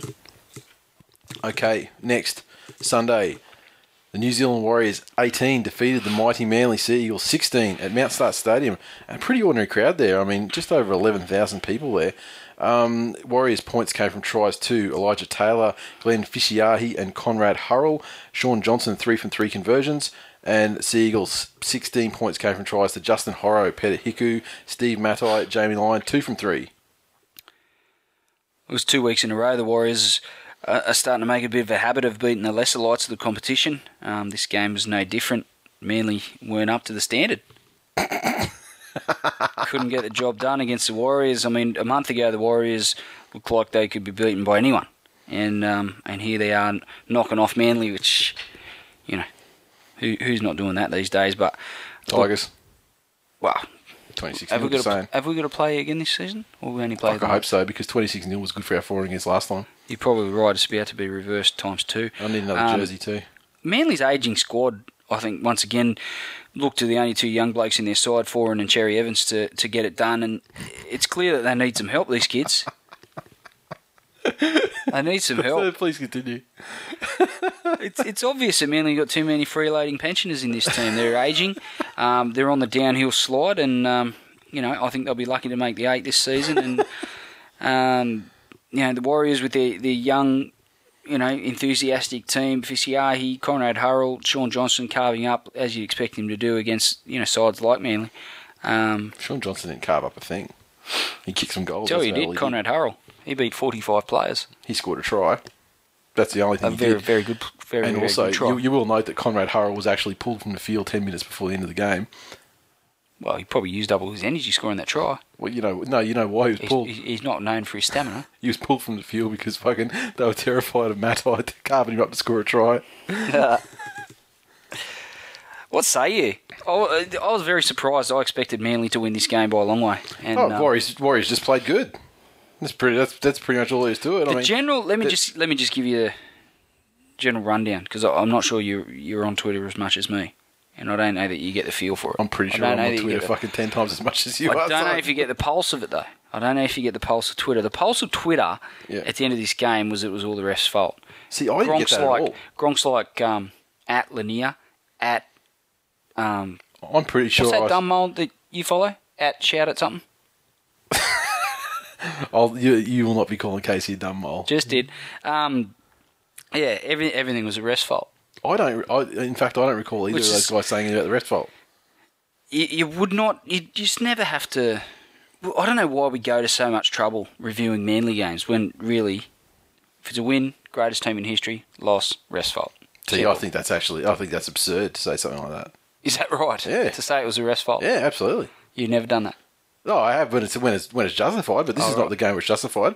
Although the refs were ordinary in terms of not in terms of like doing things in favour of other teams or either way, but the, both sides they were very fucking over over pedantic as far as penalties and stuff. And I think they, they, they didn't fuck up the game, but they kind of they you know they did sort of inhibit the game a little bit because they were just blowing the pee out of the whistle, like you know both ways for for dumb shit that wasn't really penalties in a lot of cases as well. Like just you know I, they, for some reason it was almost like they were getting paid per penalty, but um. But I mean, there were certainly no like decisions that were like fucking horrific, you know, decisions that turned the game either way or anything. The Warriors just play better. I mean, they're slowly starting to play, um, you know, to their to their capacity, you know, to whatever their you know whatever their talent ceiling is. And I mean, I don't think it's massively high, but uh, but Manly played like probably sixty percent maybe, and um, you know, and you can and at the end of the day. They played sixty percent and they lost by you know by goal kicking and I mean and also by a fucking Wolfman absolutely murdering a fucking try. And this is this is what I'm saying about the older players in the squad. Uh, David Williams had an absolute shocker. Jamie Lyon. I mean, you want to talk about Benji Marshall? Jamie Lyon couldn't hit a shed with a bucket of wheat. Just we'll get to, we'll get to the Tigers game, but Benji got two or four and Jamie Lyon got two or three, and the one he missed was like pretty much touchline. What are you talking about? Yeah. What about the ones Benji missed? Right in front. Oh, Fucking fucking hopeless. please. He couldn't. He, he couldn't hit his. Look, fu- He couldn't. Throughout this whole review, I've done nothing but keep factual, and you want to try and throw shit like that in the mix. I mean, He couldn't hit his. it's hard preg- to it's hard to maintain my he professionalism. could. You talk about hitting a barn. He, he couldn't hit. He couldn't hit his pregnant girlfriend with a carton carton full of bruises in him, That's disgraceful. as Tigers do. Um, Oh. as Tigers halves do. um, but yeah, I mean, you know, I'd, I'd give full credit to Warriors. I mean, just for like being gritty and hanging in there and um, doing enough to uh, jag a win. I mean, you know, it was good. You know, if if you don't turn up on the day, then you know you can get beaten, and that's and that's the thing. I mean, and I said I not maybe last week because we didn't play, but the week before, this Glenn Stewart thing, it's really starting to fucking annoy me, and I'm not the only person that's seeing it. I mean. You know, everyone's seeing it. I mean, including Toovey said that, you know, oh, his attack's not up there. But the, the problem is, Wolfman, Jamie Lyon, they're not doing, fucking doing anything wrong. The problem is they've got this fucking guy inserted in between them and the halves that just runs sideways, doesn't do anything, offer anything in attack. And although he's been pretty good in defence, you know, almost better than he ever has been in his career, actually, because I don't never really rated him as a defender much. But um, you know, his attacking skills kind of offset that. But the attack thing, fucking, he's he's slow. He's fucking runs, he crabs sideways. He's uh, passes are ill timed.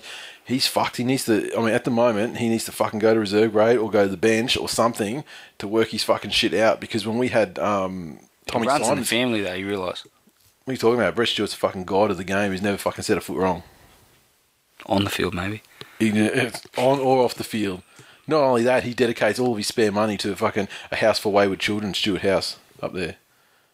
Well, where he spent the vast majority of his childhood. He should stick his fucking brother in there at the moment because he's wayward as shit with his fucking play. Now, if you cast your mind back to when when Manly had Tommy Simons, you know, playing the role of of Glenn Stewart, motherfucker was direct, good ball. Manly were unstoppable in attack. I mean, their defense is still very good, but I mean, they're just fucking giving people too many chances. And This is what I'm talking about. You turn on your favourite sons. turn on favourite you sons. know, I'm just highlighting say what you want about the Tigers, Everyone you know? else is playing fucking magnificent, and oh, and Steve Matai, that fucking try he scored. The guy is an absolute fucking god, and I mean I've said it before that he's the fucking greatest human ever invented, but I'll just reiterate it for you all now. Steve Matai, greatest human ever fucking invented. wasn't good enough to get the win. Can we move on, please? Twitter, Scotty Eel. Did they chop or cut his ears off? They must have had the Kiwi commentators playing in jail because that's what I fucking feel like. or you know, Vossi was on there. You know, he's he's okay. I mean, you know, Vossi's not the best commentator in the world, but he seems like an okay kind of bloke, and it, his Australian accent is much is, is very very much a relief to the fucking Gronk shit from Daryl. Oh. fuck, he's an idiot. He pronounced he was calling foreign like foreign, like foreign legion or something. I, I don't know. English, do you speak it? He, he achieved a lot in the game. In the game as a rugby league player. Off a Um, tee. Off a tee, as far as the commentary game, let's just say his achievements are destined to be slightly less. He's a fair coach for fucking kicking as well. He seems to go all right at that. I think Shaun Johnson. I think he's a, he's a kick he's a kick coach for Shaun Johnson. In fact, which is explains why he's so fucking biased because he's his little fucking protege out there running around. but but the commentary thing, Daryl, mate. Learn to speak English, mate. I mean, and if you're not going to learn to speak English, can you at least give us fucking factoids about where the players went to fucking school when they've got the ball in their hand or something? Which I found really entertaining. I've, I've, I'm, I'm honestly. amount of, you know, I feel like I, lo- I know so much less about the Warriors players now. Or New Zealanders in general. Yeah. The amount of them that actually went to school. Yeah, well, maybe that's it. Maybe the maybe the, the educated class of the Warriors has dried up now. All right. Um, Look, if they went to school, we'd tell you where they went. he just goes. He just look. It's going to get fucking boring if I just keep saying homeschool. Homeschool. All right. Uh, Shane Aaron Elvis. By no means the world's biggest Matai fan, but I'll give him a rap. What a great try. Great game for a neutral. It was a pretty good game from like a hard fought game sort of perspective. Sure. Uh, Mup twenty three. Looking forward to hear hash neutral Nate's summary of that mud performance by Manly hash ref's fault. Well, you'll be disappointed to hear Mup that I did not at all say it was ref's fault. And neutral Nate, that cunt got buried in a shallow grave around round two. Yes. CA photo 10. The irony of this week in league is Nate giving shit over Benji's kicking. Lions couldn't kick his cat at the moment. Well, we've been through that. The fact he missed the touchline conversion, he did kick fucking 70, 66% versus 50% of Benji this weekend. So shut the fuck up, can't. The end. Hasn't he copped it this week? he keeps tweeting us so much. Yeah. Here comes another one. Less tweeting, more snapping. CA photo 10. With the form DCE is in, every Queensland fan should be taking turns massaging Thurston's groin. I'll have a turn. I mean, what? and you know, I don't, I don't, I don't think DCE is down on form, but I think he's Not very good at rugby league. No, with this Glenn with this Glenn Stewart situation coming to his right, he's it's cutting it's cutting him off. Like he's basically he's a sports car wants to drive over this fucking over this fucking uh, canyon to get to his mates who are also fucking sports cars, and all of a sudden. A fucking lead balloon comes down, smashes the bridge, and there's no way you can get across there. That's what it is. That's what Glenn Stewart is at the moment. He's going down like a fucking lead balloon.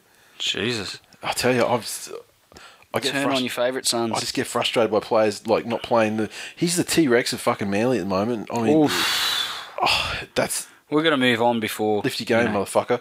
Um, new NZ Warrior Forum. Didn't know they listened to us. It's uh, NZ Warriors Online. Thanks for the tip, Nate. Have some Broncos treatment. Hold the Packer. Then he's gone hash. Who are these guys and what have they done with the Warriors? Perhaps conceding that all, all of a sudden how they learned to play. Uh, at Hammers said, I don't know what I enjoy more, watching Manly lose or the crap that spills from Manly fans after a loss. Hash, ref's fault, hash, fuck Vossi.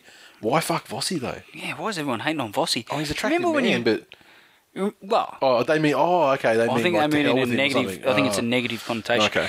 Um, remember when he was punted in favour of Ray Hadley That's all I because say, he, Vossi. he said that um, Ray Warren's statue in Junee didn't look anything like him. Yeah.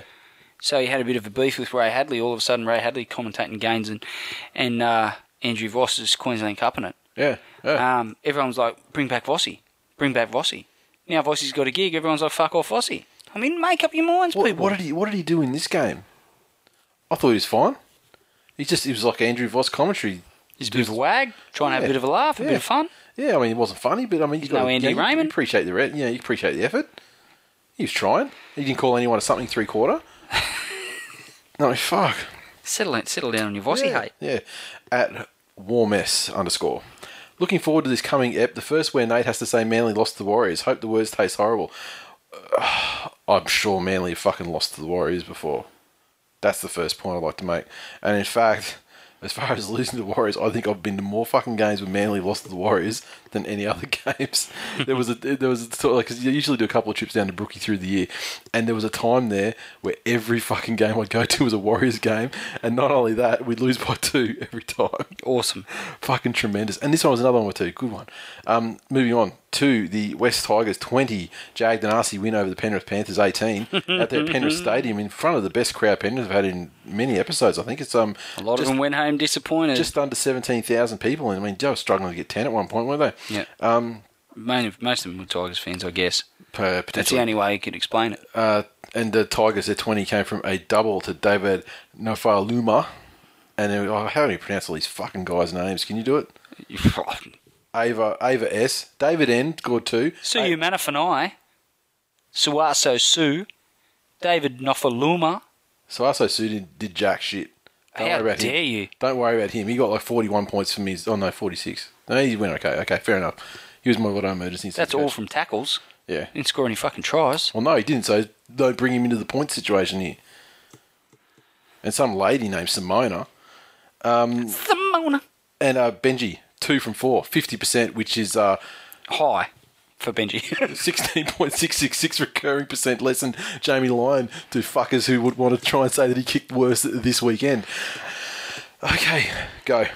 Oh no, sorry, Penrith Panthers. Uh, David, No Simmons. David Simmons, Mossy Masoi, Dean Whare, and uh, Luke Walsh three from three.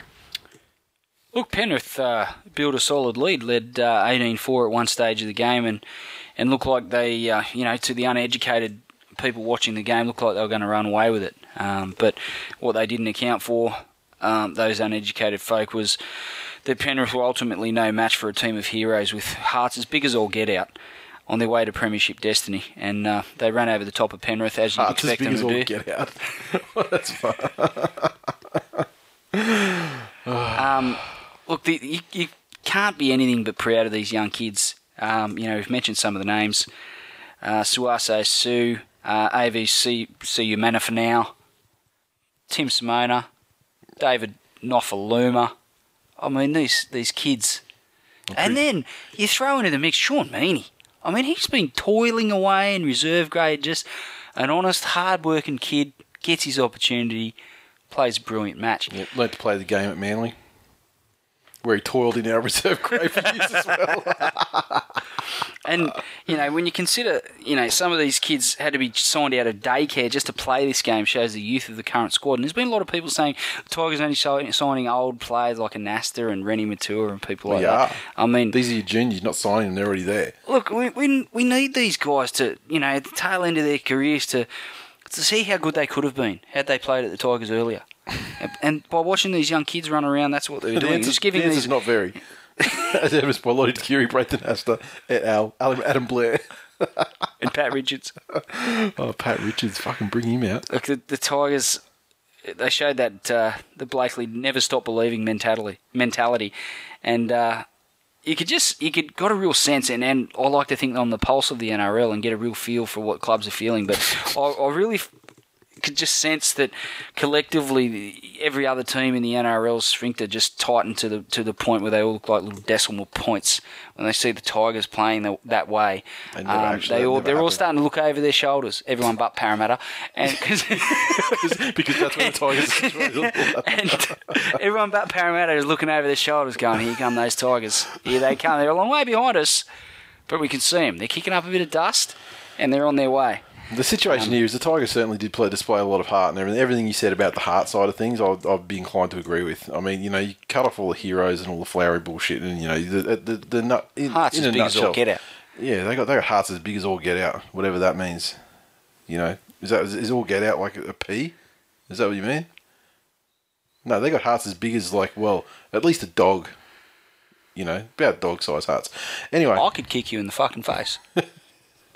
yeah, that's about the fifth time. I mean, the first time on air you threatened me with that, but it's about the fifth time tonight. Yeah. Um, but the the real story of this game is the Penrith Panthers ran up a very comprehensive and easy. I mean, they didn't even have to work for their lead, and um, they got so and they've had good form lately, and they've tended to you know run over teams a little bit in the second half, and they just got so complacent and lazy because they were playing certainly one of the minnows of the competition, one of the lesser lights, and you know, like I don't want to use the term out of respect for Glenn, but okay, easy beats of the competition and they just got they just got casual, lazy about it, and um, and West Tigers, you know, they had enough heart to jag enough points to jag a win.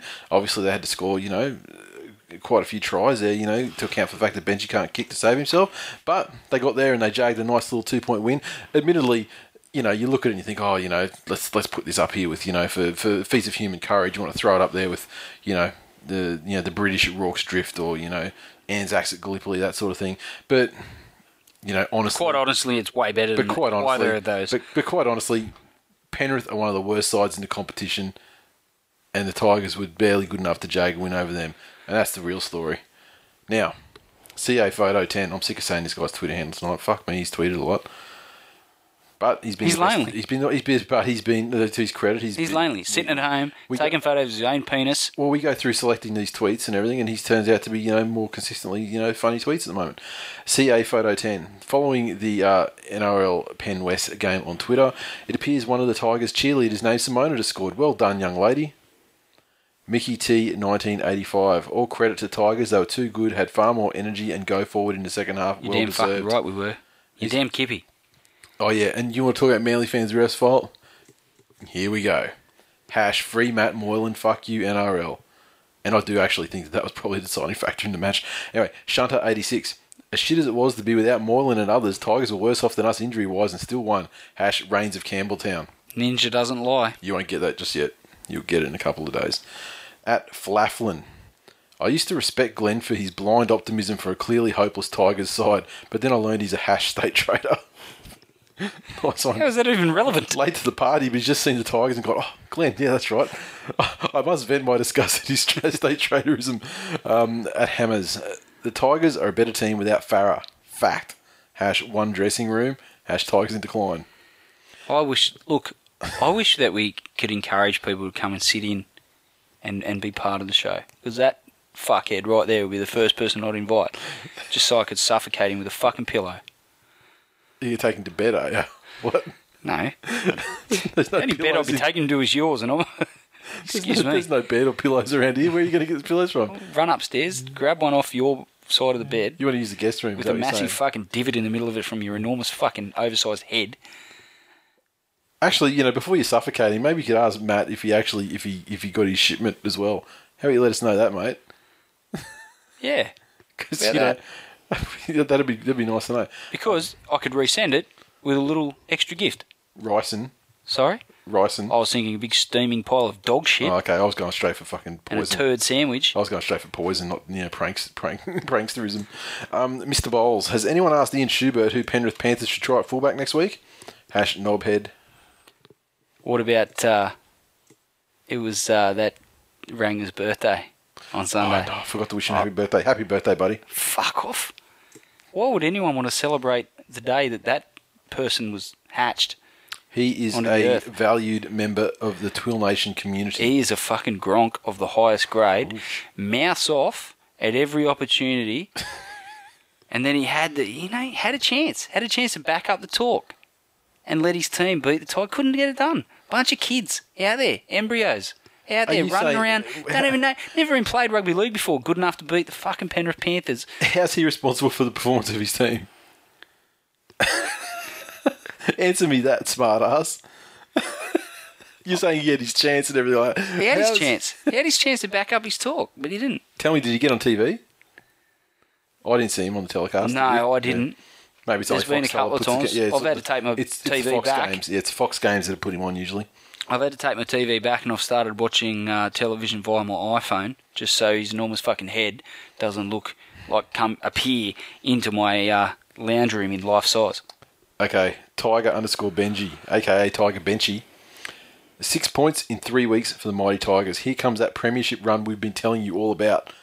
Benji, Exactly Benji, right, brother. Benji. Exactly it's not right. you, it's Glenn that's been telling. He's trying to steal your thunder here, don't you see what's He's happening? welcome, mate. He is welcome. Jeez. Right up the front of my bandwagon that I built and created and have been pedaling along solo all season. Got a little spot right up the front for Benny. Look at that. Glenn is Like a open little brother to me. Benji, if you open a pegging love him. business, Glenn will be your first customer. Love him like the brother I never had. All right. Next, Sunday night, Melbourne Storm, 38, pounded the Cronulla Sutherland Sharks 6 in front of a crowd at of 16,231 people. And this one was a fucking ass kicking from start to finish. But the Melbourne Storms 38 came from tries to Maurice Blair, Ryan Hoffman, Kevin Proctor, Tohu Harris, Gareth Widdop, Justin O'Neill, Billy Slater, Cameron Smith, 5 of 7 conversions, defeating the Sharks. Consolation to Beau Ryan and Todd Carney with the conversion. Storm obviously started well and, and really, I think the Sharks, if they were going to be any hope of being competitive in this game, had to really themselves start well and hold on until their only real hope. You know, with the, the amount of players backing up for Melbourne uh, and key players, um, fatigue might have set in, given the, the fact that they'd played a, a fairly um, tough game on Wednesday night. Um, you would think that that might have been the Sharks' hope, but uh, Melbourne started way too well for them and went on with the job. And it was 38 0 up until about the 78th minute. And Beau Ryan got a bit of a consolation try. Um, and, and the Cronulla were never really in the game. Cooper Cronk um, schooled Jeff Robson, you would say? Well, yeah. I mean, Jeff Robson, I mean, name a player that hasn't schooled him. Honestly. Scott Minto looks at Jeff Robson and goes, Yeah. man, that guy's a shit player. I'm taking you to school. um, Matt Orford Cam him. Smith in his milestone game was very, very impressive. He's okay. He's pretty backing good. up. And uh, look, as a, as a as a unit, Melbourne were very impressive all the way across the park. Um, probably should have been more. I think they backed off a little bit. Yeah, In the second half. Yeah, well, I mean, look, they're up. They're up twenty eight shit at half time. So I mean, they really, yeah, they really backed it off. I mean, 10-6 second half, but you have to remember as well that that Cronulla try came in about the seventy seventh. I mean, I just pretty, said 78th, but whatever. Yeah, seven. Yeah, it was very late in the piece. So um, I just wonder if the toll of the off-field stuff at Cronulla um, might be starting to hit. Um, you know, they as a club they exerted a lot of energy um, just getting through, and that it's sort of been pushed to the back burner for the moment. And, and they had put some gritty sort of impressive performances together in the midst of it. But now that it's sort of on the back burner and, and it's probably not top of mind anymore. I think Yep. the fact that they did exert all that energy trying to deal with it and all the media attention, um, and not to mention the or- origin representation as well. I think Fifita was pretty quiet backing up. Um, and he, you know, Fifita, backing up he was he actually he racked up some serious stats though too. in this game, Yeah, he was pretty good still. Yeah, he was solid. just he, you know, in the general flow of the game. And I must admit, I didn't look He at his wasn't stats, but rampaging. He wasn't. Ra- Yeah, he wasn't, he wasn't just- rampaging line breaks and you know that sort of stuff. for the last couple of for the last months, couple every weeks, yeah. game, he, you know, Yeah. he's, he's certainly been, um, you know, prominent in the commentary as far as you know good things that he was doing. Um, I just, I just think it's it's all adding up for Cronulla and, and some of the performances of late. Um, you know, the way they started the season and, and you know, even some of the games that they'd lost earlier in the year, they were they were very gritty. They were um, very competitive. They held their own and, and just got pipped by a better team on the day. But this one, they were, they were smashed right off the park. Um, were never in the game from start to finish, and um, you know, time will tell over the next sort of month or so as to whether that is the case or whether these are just blips on the radar and they can start putting it together. But um, you know, for some of the things they've achieved in light of some pretty serious adversity this season, they they deserve to make the eight. Um, but too many more performances like this, and they'll um, they'll they'll start a, a fairly Yeah. rapid slide. Is this the first time they've been completely blasted though this year? Um, I don't think they've had a scoreline yeah, like that. that's not. Yeah, so let's hope it's not a trend of things to come. Okay, once again, CA photo ten. Melbourne using Superman jerseys. Does that mean that, or does that make Kryptonite the new nickname for Ian Schubert? uh, God of Cheese, AU. Did anyone bother to tell the refs that the Storm players aren't co-workers anymore?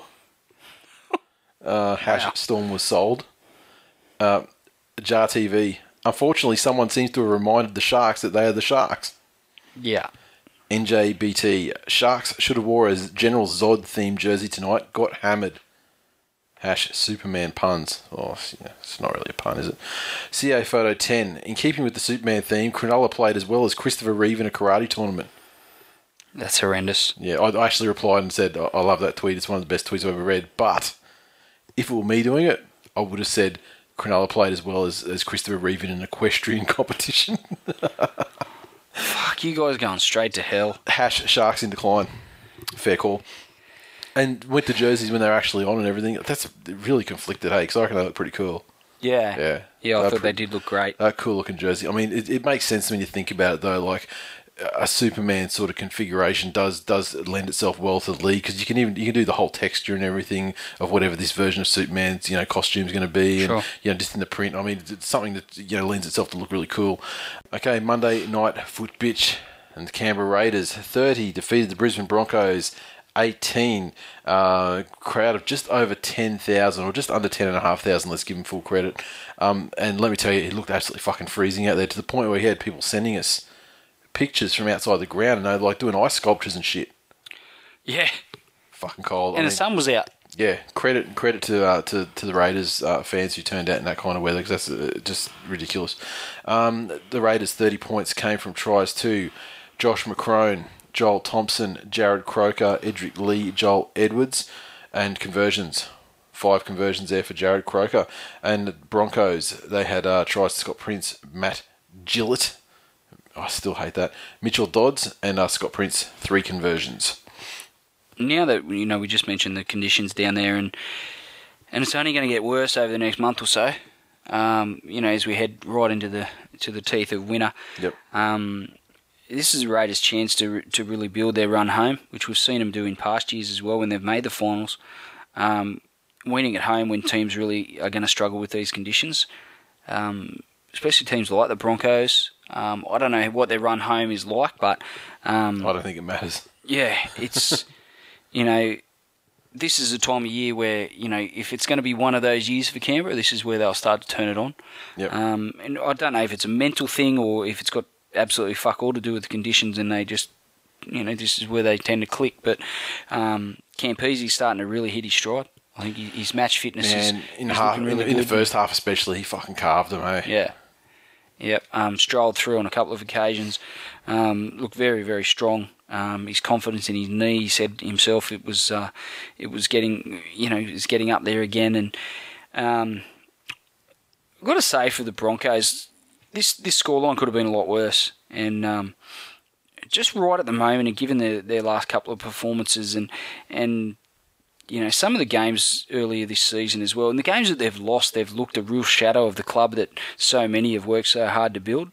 Um, I think they're, they're really, we said when we were talking about Barba going there, they're really crying out for a superstar. Um, someone that gives them that, that real X factor or or that level of play that you know they, they've got some some internationals and some Origin players in the squad and um, some very very solid first graders. But there's it's a bit like you know, and Broncos fans won't like to hear this, but it's a bit like the Dragons. You know, Yeah. like they don't have someone to come in like Dugan Yeah. and and really add that extra factor, and that's probably a good way to highlight it. Um, you know, Dragons fans are Dragons fans, and Broncos fans are Broncos fans, and you know, not saying that anything against either side, but they they're they're solid. You know, on, and they're solid and they're good enough to, to put some wins on the board. And they were certainly good enough to beat the West Tigers before the, the Tigers realised that they were a team of destiny um, and, and started their march to the Premiership. But um, you know, they just lacked that sort of Dugan type player to come in and, um, and, you know, when the chips are down or the opportunities are there for the taking, they, they put their stamp on the game. Um, and it's part of the reason why I think if, if Bar- Barba does move on, move on, I think the Broncos will pull out all the stops to get him. And um, you know these sorts of games, they they're just uncompetitive. They, their fans, you can tell, you've got a real good gauge of it on Twitter. Um, they're worried about what you know the next rest of this season and Yeah. and looking forward. You know there, there doesn't look to be a whole heap of recruitment happening. Um, there's not a lot of talk out of the club as to what their plans are to you know to make them the, the you know a real force to be reckoned with in the competition. So We're coming into a unique time in Broncos history, I think. we really are. Because it probably is the first time they've had to deal with this sort of uh, stuff. Even when they had player drain and stuff like that previously, you had Wayne Bennett, and you know you could kind of trust him to, and the system, you know, with Cyril, and you know bringing up. And there was always a kid. There was always a kid coming Yeah. through that you were like, okay, well he'll be the next And one. now, and now, you know, the, I think you know because they were so successful for so long. I think now that the chickens are coming home to roost a little bit as far as the kids are concerned because you know they're losing ones that they don't you know in first grade like you know Corey Norman who doesn't feel like he's getting the opportunities that you know he deserves and they're losing the ones you know in lower grades you know think of the players that they have passed on in you know in, in the you know back in the days like guys like you know Barba um, you know, Matt Ballin told flat out by Wayne Bennett that he wouldn't be a first grader, and he goes on to win two comps and plays. And it just goes to show what a good judge Wayne Bennett is. Yeah, pretty fucking senile, hey. Um, and I mean, and Cherry Evans, I mean, like his old man Troy, uh, you know, pretty much said, look, you know, uh, he's a kid, he's he's, he's a good one. Um, you know, you should give him a shot. And they're like flat out no. And uh, you know, same situation for the Cowboys as well, which is why if you ever hear anything about Cherry Evans going to the Broncos, if ridiculous, the family won't fucking allow it because they got a long memory. Um, but yeah, I mean, there's and we could go on tons more guys that you know gone through the Broncos system and somehow you know wound up like you know Gagai. I mean, admittedly, he was, you know, just kind of forced their hand given their tough code of conduct. But that's another guy that's, you know, killed it since he left. And, you know, so, and can you imagine, you know, put, put Gagai on their side? Instant Yeah. spark compared to what they got now. I mean, he's not like a Dugan or anything, but he's he's Well, they- fucking good when he's Again, they've, they've got their hearts set on guys like Jack Reed um, and Gillett and people like that. And Gillett is a quality player. He's an Origin player.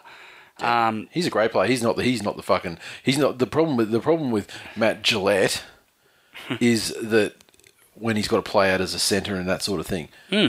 he's not putting up against a, a good centre with footwork. You know, like That's Matt right. Manning look stupid. uh, You know, uh, at the start of the year. he's a back rower, a fringe running back rower, and, Yeah, and, and, and a good one. A very good one, a good defender. Um, but, you know, they've got Jack Reed, Reed out there in the centres. Um, Who's a who's a who's a ranger like a ranger back rower playing centre? He's got nothing. Gutsy, gutsy player. No soul, Um, no talent, nothing much to speak of. Really, That's very harsh. he's a ranger. He's got no soul. It's a scientific fact. They proved I, it in the study. I just hope that you know the the fans that left with 15 to go in that Warriors games. Excuse me. Um, you know, there's got to be a little bit more engagement as far as the fans go, given given the Broncos' history. Yeah. You know, when they, when they are having a bit of a down patch, um, you know, it doesn't get any easy for them next week either. Doesn't. Okay, um, Erebus Chaos. Nothing to say other than hash Broncos in decline. S. Berulius. It's interesting that the opposite to rally is decline. Wave that decline towel, Broncos. Mr. Bowles. The Eels are playing much better in their second game of the weekend than they did in their first. Hash blue and yellow. And that's another thing. I mean, uh, yeah, the jerseys. I was watching on the iPad on uh, Foxtel Go, so you know, to me, just you know, I wasn't looking at it on the big TV, but yeah, they're very Parramatta-ish. Their jerseys. Very much so. Was there was there anything said about what the what the rationale was, or was there any particular occasion why it had to be that way? Um, well, they were a commemorative jersey for 100 years of um, of Canberra, but yeah. um, I don't know what symbolism the colours had. yeah, it's it's a hundred years of Canberra, so we'll dress them up like the eels. well, that's good because yeah, I generally I'm watching on the iPad. I'm not really listening to the volume that much. Um, okay, Todd H, 1987, who's come out of the woodwork. I mean, this guy. We've been, both of us have been to Broncos games with this guy where he's wearing a Broncos jersey. But now, but he's a he's a Canberra fan at heart, and he just wears a Broncos jersey. So when he's sitting with Cruzy and the Bros, Quite, anyway, quite frankly, he'd probably wear the shirt that he won if we sent it to him. oh, who's wee white man? I mean, you got the shirts. We just send him a damn fucking shirt, hey? Yeah, I've got to organise that embroidery, Oh, which okay. is proving a little bit of a sticking point. Okay. Just fucking get yourself a needle and thread and go, son.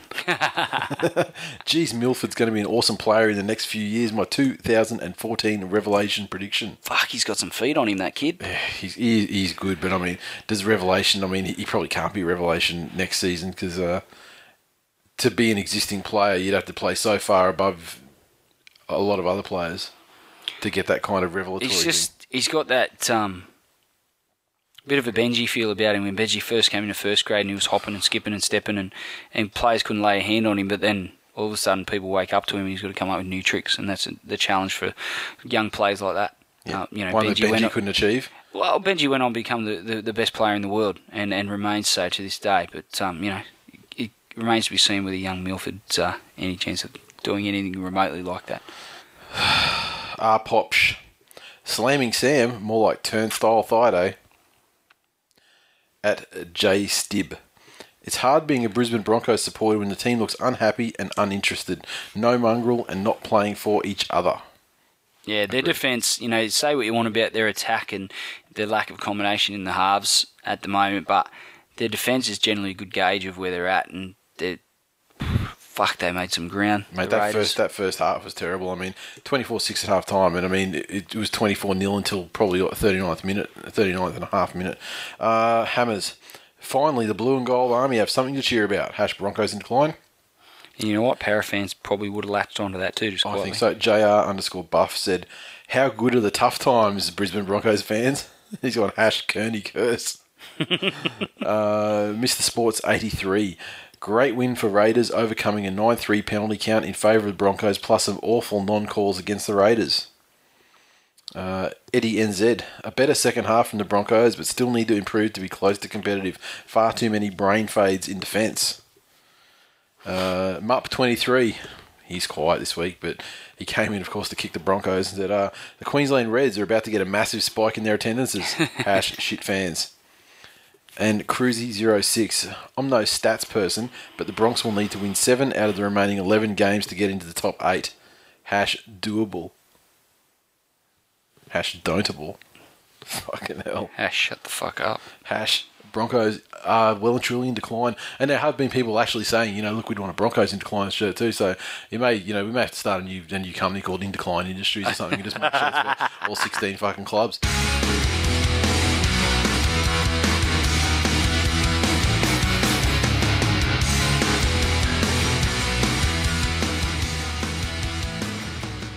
Previews for the 2013 Telstra Premiership Round 14, and it's uh, back to a full round this week. Yes. Is good because these short rounds suck dick. Okay, kicking off Friday night football, the St George Illawarra Dragons taking on the North Queensland Cowboys in Wollongong. Jeez, the Cowboys declining like they are. Dragons are a better side at the moment. Good win in enemy territory against the Knights. Cowboys not traditionally great travellers. Do we tip St George for this game? Yeah, I, I think so. I, you know, no um, Matty Bowen for the Cowboys, and I think uh, the Dugan factor again for the Dragons. Playing at home is probably going to be uh, enough to get him over the line. You know, Greenshields actually goes okay. He's actually played okay. He, Yeah. he did. He was probably one of the standouts for the Cowboys last week. Probably better than Matty Bowen at his best. Oh fuck, that's a stretch. Uh, they got Rollies. I'll, I'll never tip the Cowboys while they name exactly. that. I'm surprised they don't make Robert Lui captain. Such is his uh, symbolism within that club. Yeah, exactly. He's the captain of their demise. Um, okay, so we both agree that's going to be the Dragons. Definitely. And just watch the Dragons fucking play like idiots and disappoint us again. Um, okay, the mighty Manly Seagulls taking on the Bulldogs at Brookvale Oval. What a great game. I wanted to go down for this one. Um, okay, so Manly, the Manly side, uh, Glenn Stewart's named in first grade in in uh, the run on side. So you'd be tipping against the Eagles. Yeah, then? pretty much. Um, otherwise, Manly, yeah, as per the program. Um, I love James Hasson in there at 14. Dude is a gun, and I think he's going to be a uh, a real star of the future. What position? He's uh, back rower. Okay, because you're short of back rows. Um, be a good test for the Bulldogs going into to very very hostile territory at Brookvale Oval. Um, you know when they're, they're trying to, to show each and every you know show everyone all and sundry that they're on the up upward slide um, or upward climb as it were. I don't know. I think it's a bit early for them. I don't think they're quite there yet, and I don't think they're at a level where they can really um, get over the top of the Eagles. I think they'll be competitive. I think their forwards will be um, tough for Manly to deal with, but I just think um, when you put them in the trenches, Manly's toughness and their grit will, you know, given where the Bulldogs are at right at this point in time, I think Manly probably just squeeze out a win here. If it gets close, for fuck's sake, throw the kicking tee to Cherry. if they're out wide. Um, but yeah, oh jeez, I hope Glenn Stewart learns how to play this week and you know be the Glenn Stewart that we know and love. Um, okay, where are we? Canberra Raiders taking on the Penrith Panthers down there at the fucking Winterfell. Canberra Stadium down there, Bruce. Um, okay, so Panthers coming off, you know, possibly the most disappointing loss a team could come off. Come off. Uh, Raiders, you know, some good results. You know, good touch up with the Broncos, which you know everyone everyone enjoys. You know, just rugby league fans enjoy that stuff. Um, I think the Panthers, you know, they'll be buoyed. They'll be uh, they'll gain confidence from the fact that they were competitive against the inevitable 2013 premiers, um, and you know they'll probably want to show the Raiders and say, look, you know, you've got to play those blokes next week. We'll give you, you know, we'll just give you a bit of a touch up, prepare you for them, so you don't feel too left down. You don't want to go in playing the West Tigers on two straight wins. Um, so we'll give you a bit of a touch up this week, and and uh, I think uh, realistically, Penrith no fucking hope whatsoever in this game, and I think Canberra will fucking Canberra going to win by a billion. The only issue, as far as you know, I'll, I'll definitely give him, um, give him the advantage, given that we are at they, they are going to play at Canberra Stadium. I, th- I think maybe backing up from Monday night football. Um, Yeah. That's yeah, always a that is- And it is a short turner, and they are playing on the early game on the Saturday too. Mm. So yeah, right. Um, yeah, that that is one. You know, okay, I agree that's an issue. The other issue is uh, this whole salary cap second tier thing going on with the Panthers Mm. at the moment. Um, they're a much better side with Moylan. Yeah, there's no Oh, no, sure. there's absolutely no uh, you know mistake or no coincidence that you know the, their winning streak, which includes some very good wins, you know, all occurred with Moylan in the side. Mm. He's the star of the future, star of now, really. Uh, so if they can somehow you know, work that situation out and get him back into the side, or perhaps you know get Wes Naiqama to, to tank with a you know a fake injury or something, yeah, who knows? But um, yeah, I think Penrith will walk. I still, I'm still having to lean towards the Raiders to I'm, honest. I'm, I don't think the Raiders can lose that game, and I mean, I, that means probably means they're going to lose. But um, next, the Sharkies taking on the Eels, the traditional Vuvuzela matchup. It's getting towards that time of year, or you know, round Origin time. Um, you know, players backing up, players you know playing under duress and a bit of fatigue. Um, you get these sorts of games with shit teams playing one another and, and, and putting out, you know, sometimes you get two negatives and they and they can add up to a to a positive game and entertaining match. But in the, then you get two teams like this that just suck the life out of one another. If it's And- raining, I'll make a confident prediction. If it's raining on Saturday in Sydney, this game is going to be absolute shit. I think the Sharks will win, regardless of how good or bad the game is. I think they've got too much talent for Para. Sharks, Sharks will win. I mean, you can see there's a number of players inside in the uh, the the Parramatta side that have been given their marching orders. Jarryd Hayne's not there. Obviously, he's got that injury going on. Um, Reni Maitua has found you know found time to you know slap a Tampax on and get back out in the field. So good for him. Um, I think that the Sharks will be smarting after that, that clash against the Storm as well. Sure. The Eels, yes, they sort of worked themselves up for to give a reasonable account of themselves against the Roosters, but they still went down 13 plus. This time, no Hayne. I mean, that is definitely taking their best player out of the side. Exactly. And as a result, I just think, yeah, no good. South Sydney Rabbitohs are taking on the Gold Coast Titans in Cairns oh wow! on Sunday, 2 p.m. Referee Matt Cecchin. Enjoy that, fans of both sides. And we look at the sides. Well, Origin Stars are back. Souths are going to be looking as good as they're ever going to look. Yeah. Oh, South. I think South will uh, hit the ground running again and and and fucking kill the Titans. Yep. The The Titans. conditions might have an effect. Yeah, but it's still Cairns. at this time of year. I don't think it's going to be crazy. I mean, it'd just be nice. Is nice. it wet up there. season up there, or does it get wet No, later in the more, season? isn't it more in the summer, sort of? Yeah. hot- yeah. So, you know, given that it's you know getting towards you know the middle of winter, the temperature's going to be nice. I mean, if this was played in March, you'd say there's a definite advantage to a Queensland side. But Mm. uh, given the time of year, I don't think it's going to be too much of an issue. Um, you know, the, definitely the Titans plus. have had, you know, for the first half of the season, the Titans have had a charmed run in terms of draw. You know, barely playing top four sides. Um, so honestly, I think it's about to all come crashing down for them. They got internal uh, destabilizing forces uh, in the in the form of uh, Searle and uh, losing, you know, their uh, their the old fellows, you know, David Mays. So. Yeah, I think they're going to get slaughtered up here by South. South will, will enjoy having all their guys back in the side, and uh, I think Inglis will be uh, looking to redeem himself for a non-existent performance in the Origin. Been thinking about it for a week and a half. Okay, Melbourne Storm taking on the Newcastle Knights down there at AAMI Park, Melbourne. Once again, all their Origin players in tow with an extra week's rest under their belt, so you know, no doubt they're going to feel better for that. The Knights, you know, they're playing that dour brand of Bennett ball. not many point scoring football, and against the Melbourne Storm down there in Melbourne, that shit ain't going to fly. No. So I just, I, I I think they'll put more points on the Knights than they did on the Sharks. Yeah, Gagai on the side, which is interesting. And Joey Leilua, partners in the centres. Yep, yep, and uh, Yeah, I, I mean, I can't really see a way for the Newcastle Knights to get home in this game and win it. But That's um, because there isn't one, Nathan. yeah, and the Storm, you know, I'm not going to say they're back yet, but you know, if they did that to the Sharks down there, I mean, what are they going to do to these guys? Exactly. Sid- 13 plus. Yeah, 30 plus. Get it on your multi. And Monday night. Oh know, so we've got another Sunday Sunday game. My mistake. Sydney Roosters taking on the New Zealand Warriors at Allianz. So, New Zealand Warriors big test. It's an away game for them. They've done well at home recently, um, knocking over the Knights and Manly, and you know, I just don't know if they're going to get the Roosters at home though.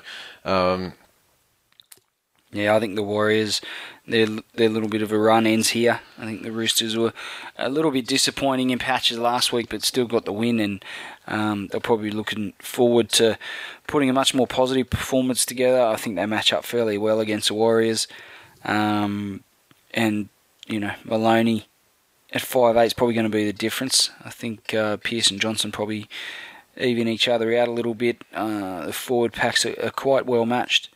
Um, the Sonny Bill factor and, and James Maloney will probably be enough to get the Roosters home. yeah, I'd say so. I'm looking for an improved performance from Sonny Bill. He's been a bit quiet lately. La- Last couple of weeks. Maybe yeah. a fire up against the Kiwis. Sure. Okay, and finally, Monday night foot bitch, the Brisbane Broncos taking on the West Tigers at Suncorp Stadium. This will be three Monday night games in a row for the Broncos. Yep. Um, so no short turnaround for them, and a little bit of extra rest for the Tigers, which will do them good given the, the state of some of their players. But um, Blake Ayshford comes into the centres. Um, Joel Reddy shifts out to the wing. Um, Benji Marshall captains the side. Pretty solid looking squad for the Tigers. Um, Broncos pretty much the same squad that was, was thumped Monday night, and, and will probably be uh, getting a repeat dose against the West Tigers, who are in the midst of a, a pretty impressive two-match winning streak, um, and we're looking to uh, continue that dominance. Broncos embarrassed at home in their last outing, and the Warriors put you know 56 points on them. In disgraceful performance from the Broncos, they're not going to want to be embarrassed like that in front of you know what's likely to be a a really meagre home crowd for Monday night. Um, you know their fans don't like to travel on Mondays, and certainly not into the city. Um, Broncos, you know, if they don't want to, you know, if they don't want to, you know, vie with the Cowboys for a spoon, it's time to start pulling the finger out and doing a bit, doing something. And you know, no better chance against a very, very undermanned side in the in the West Tigers. Uh, there's you know virtually no no experience out there in that back line. The Broncos can't take advantage of that with guys like Justin Hodges. Fuck, what's the good of them? They may as well just fucking relocate the franchise to Perth. We'll be fine, mate. West Tigers. 13 plus, I'm going to go on a limb. I think the Tigers are really going to come into their own in this game, led by Benji Marshall. Um, and uh, they should pile on the points. We do it our for and against a good uh, a good service. I hope they do. I'll put ten bucks on the on the Tigers thirteen plus, and I'll be able to pay off my mortgage if that comes up. I like it. Broncos are going to fucking win it easily. They're not. They're not going to allow it to happen. Trust me.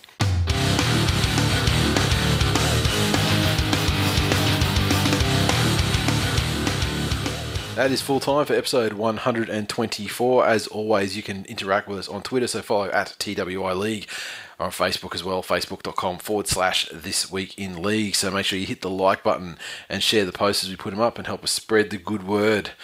iTunes, no reviews this week again. I don't know what's going on there. I'm almost inclined to say, look, listen, best review next week. You know, even give them a shirt or something. How about that?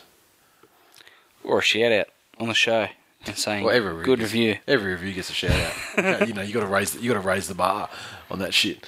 Um, fantasy football. Dane Laurie for PM has come back to the top of the group this week by 37 points, which is a pretty small margin. El Dushos Dopers go back to second again.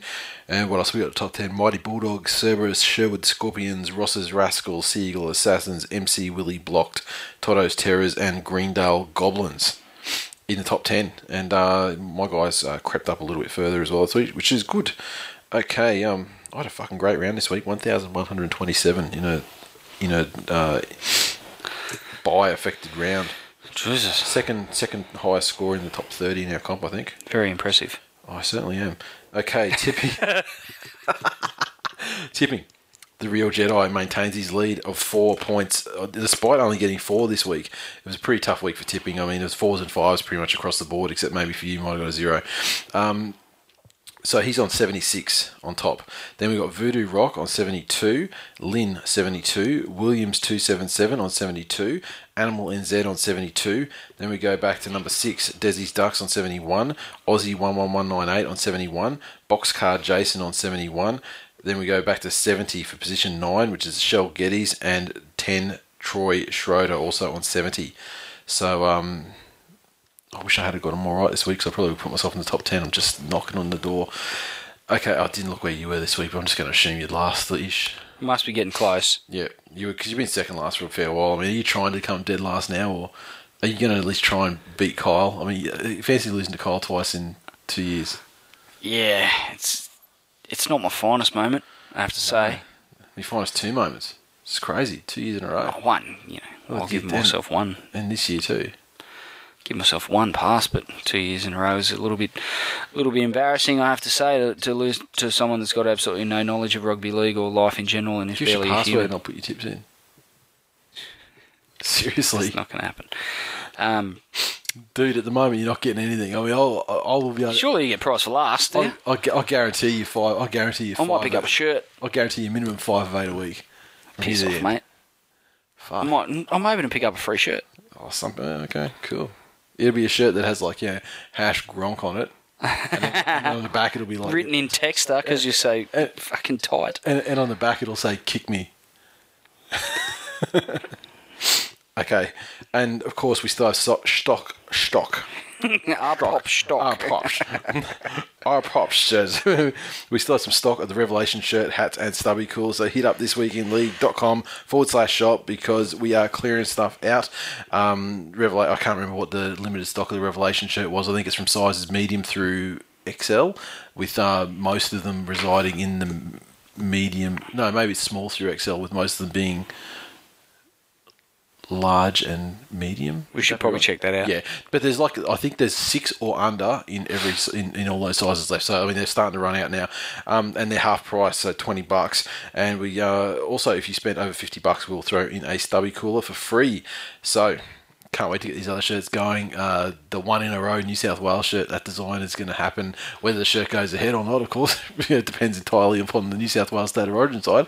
But um, I want to have the design done before the second Origin game. So in the event that they win uh, two 0 after two games, that it can be sort of out there. And geez, it'd be great if I could get them back for the dead rubber if they could go two 0 up. So, uh, You keep living in fantasy land there, brother. but it'd be fun. Wouldn't it be funny if it happened like that? That would just It show would. the power that we have over the fucking the, the like the rugby universe. league pulse, the cosmos. I like it. Just manipulating the aura of rugby league to suit our own fucking end. so, that's it. Got anything else to add this week? Oh, I, ju- I just can't wait to see the Tigers add to their winning streak. Um, shutting people up week by week, and um, you know, by the time they time by the time here? October comes around, it'll be a bunch of fucking mutes listening to this show. No one will have anything to say. And I Why, look you plan, to you it. plan, are you planning on killing them all? No, no, just by way of the Tigers' performances, they'll just shut people up every week. Everyone Tigers in decline, all this bullshit. It's going to stop. October premiers. Tigers have to finish worse than tenth to get rid of the the Tigers Tigers in decline hashtag, and that ain't gonna happen. Tenth or lower, and it perpetrates for another year. See you next week. See ya.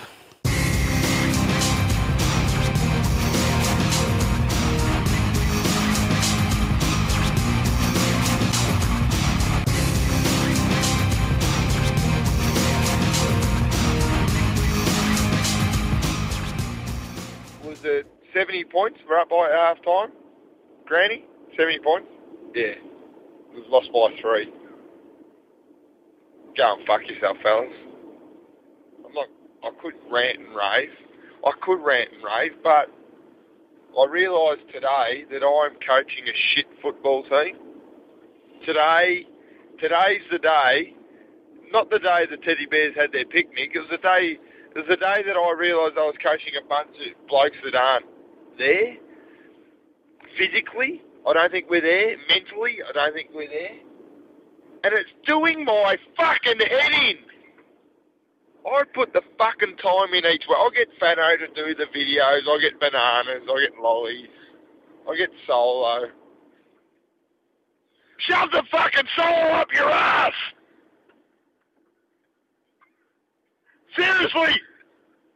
Don't open the can, shove up your fucking ass! Fucking sick of it! Each week I put in till there's no more to fucking put. I put in and I'm sick of it. Ben Kilday, you've had 55 touches. Win the fucking handball, you redhead cunt! Tamo!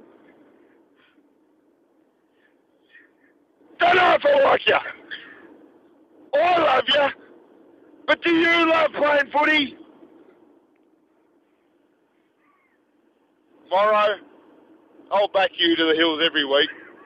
Because I've got you. I've got you and I fucking love you. But get your fucking goal, you cunt! You fucking cost us a game! Go and root your fucking mother! Because you're shit! And we've lost, and you can all go fuck yourself, and next year I'm coaching St Albans. Planning for your next trip? Elevate your travel style with Quince. Quince has all the jet setting essentials you'll want for your next getaway, like European linen, premium luggage options, buttery soft Italian leather bags, and so much more. And is all priced at 50 to 80% less than similar brands. Plus, Quince only works with factories that use safe and ethical manufacturing practices. Pack your bags with high-quality essentials you'll be wearing for vacations to come with Quince. Go to quince.com slash pack for free shipping and 365-day returns.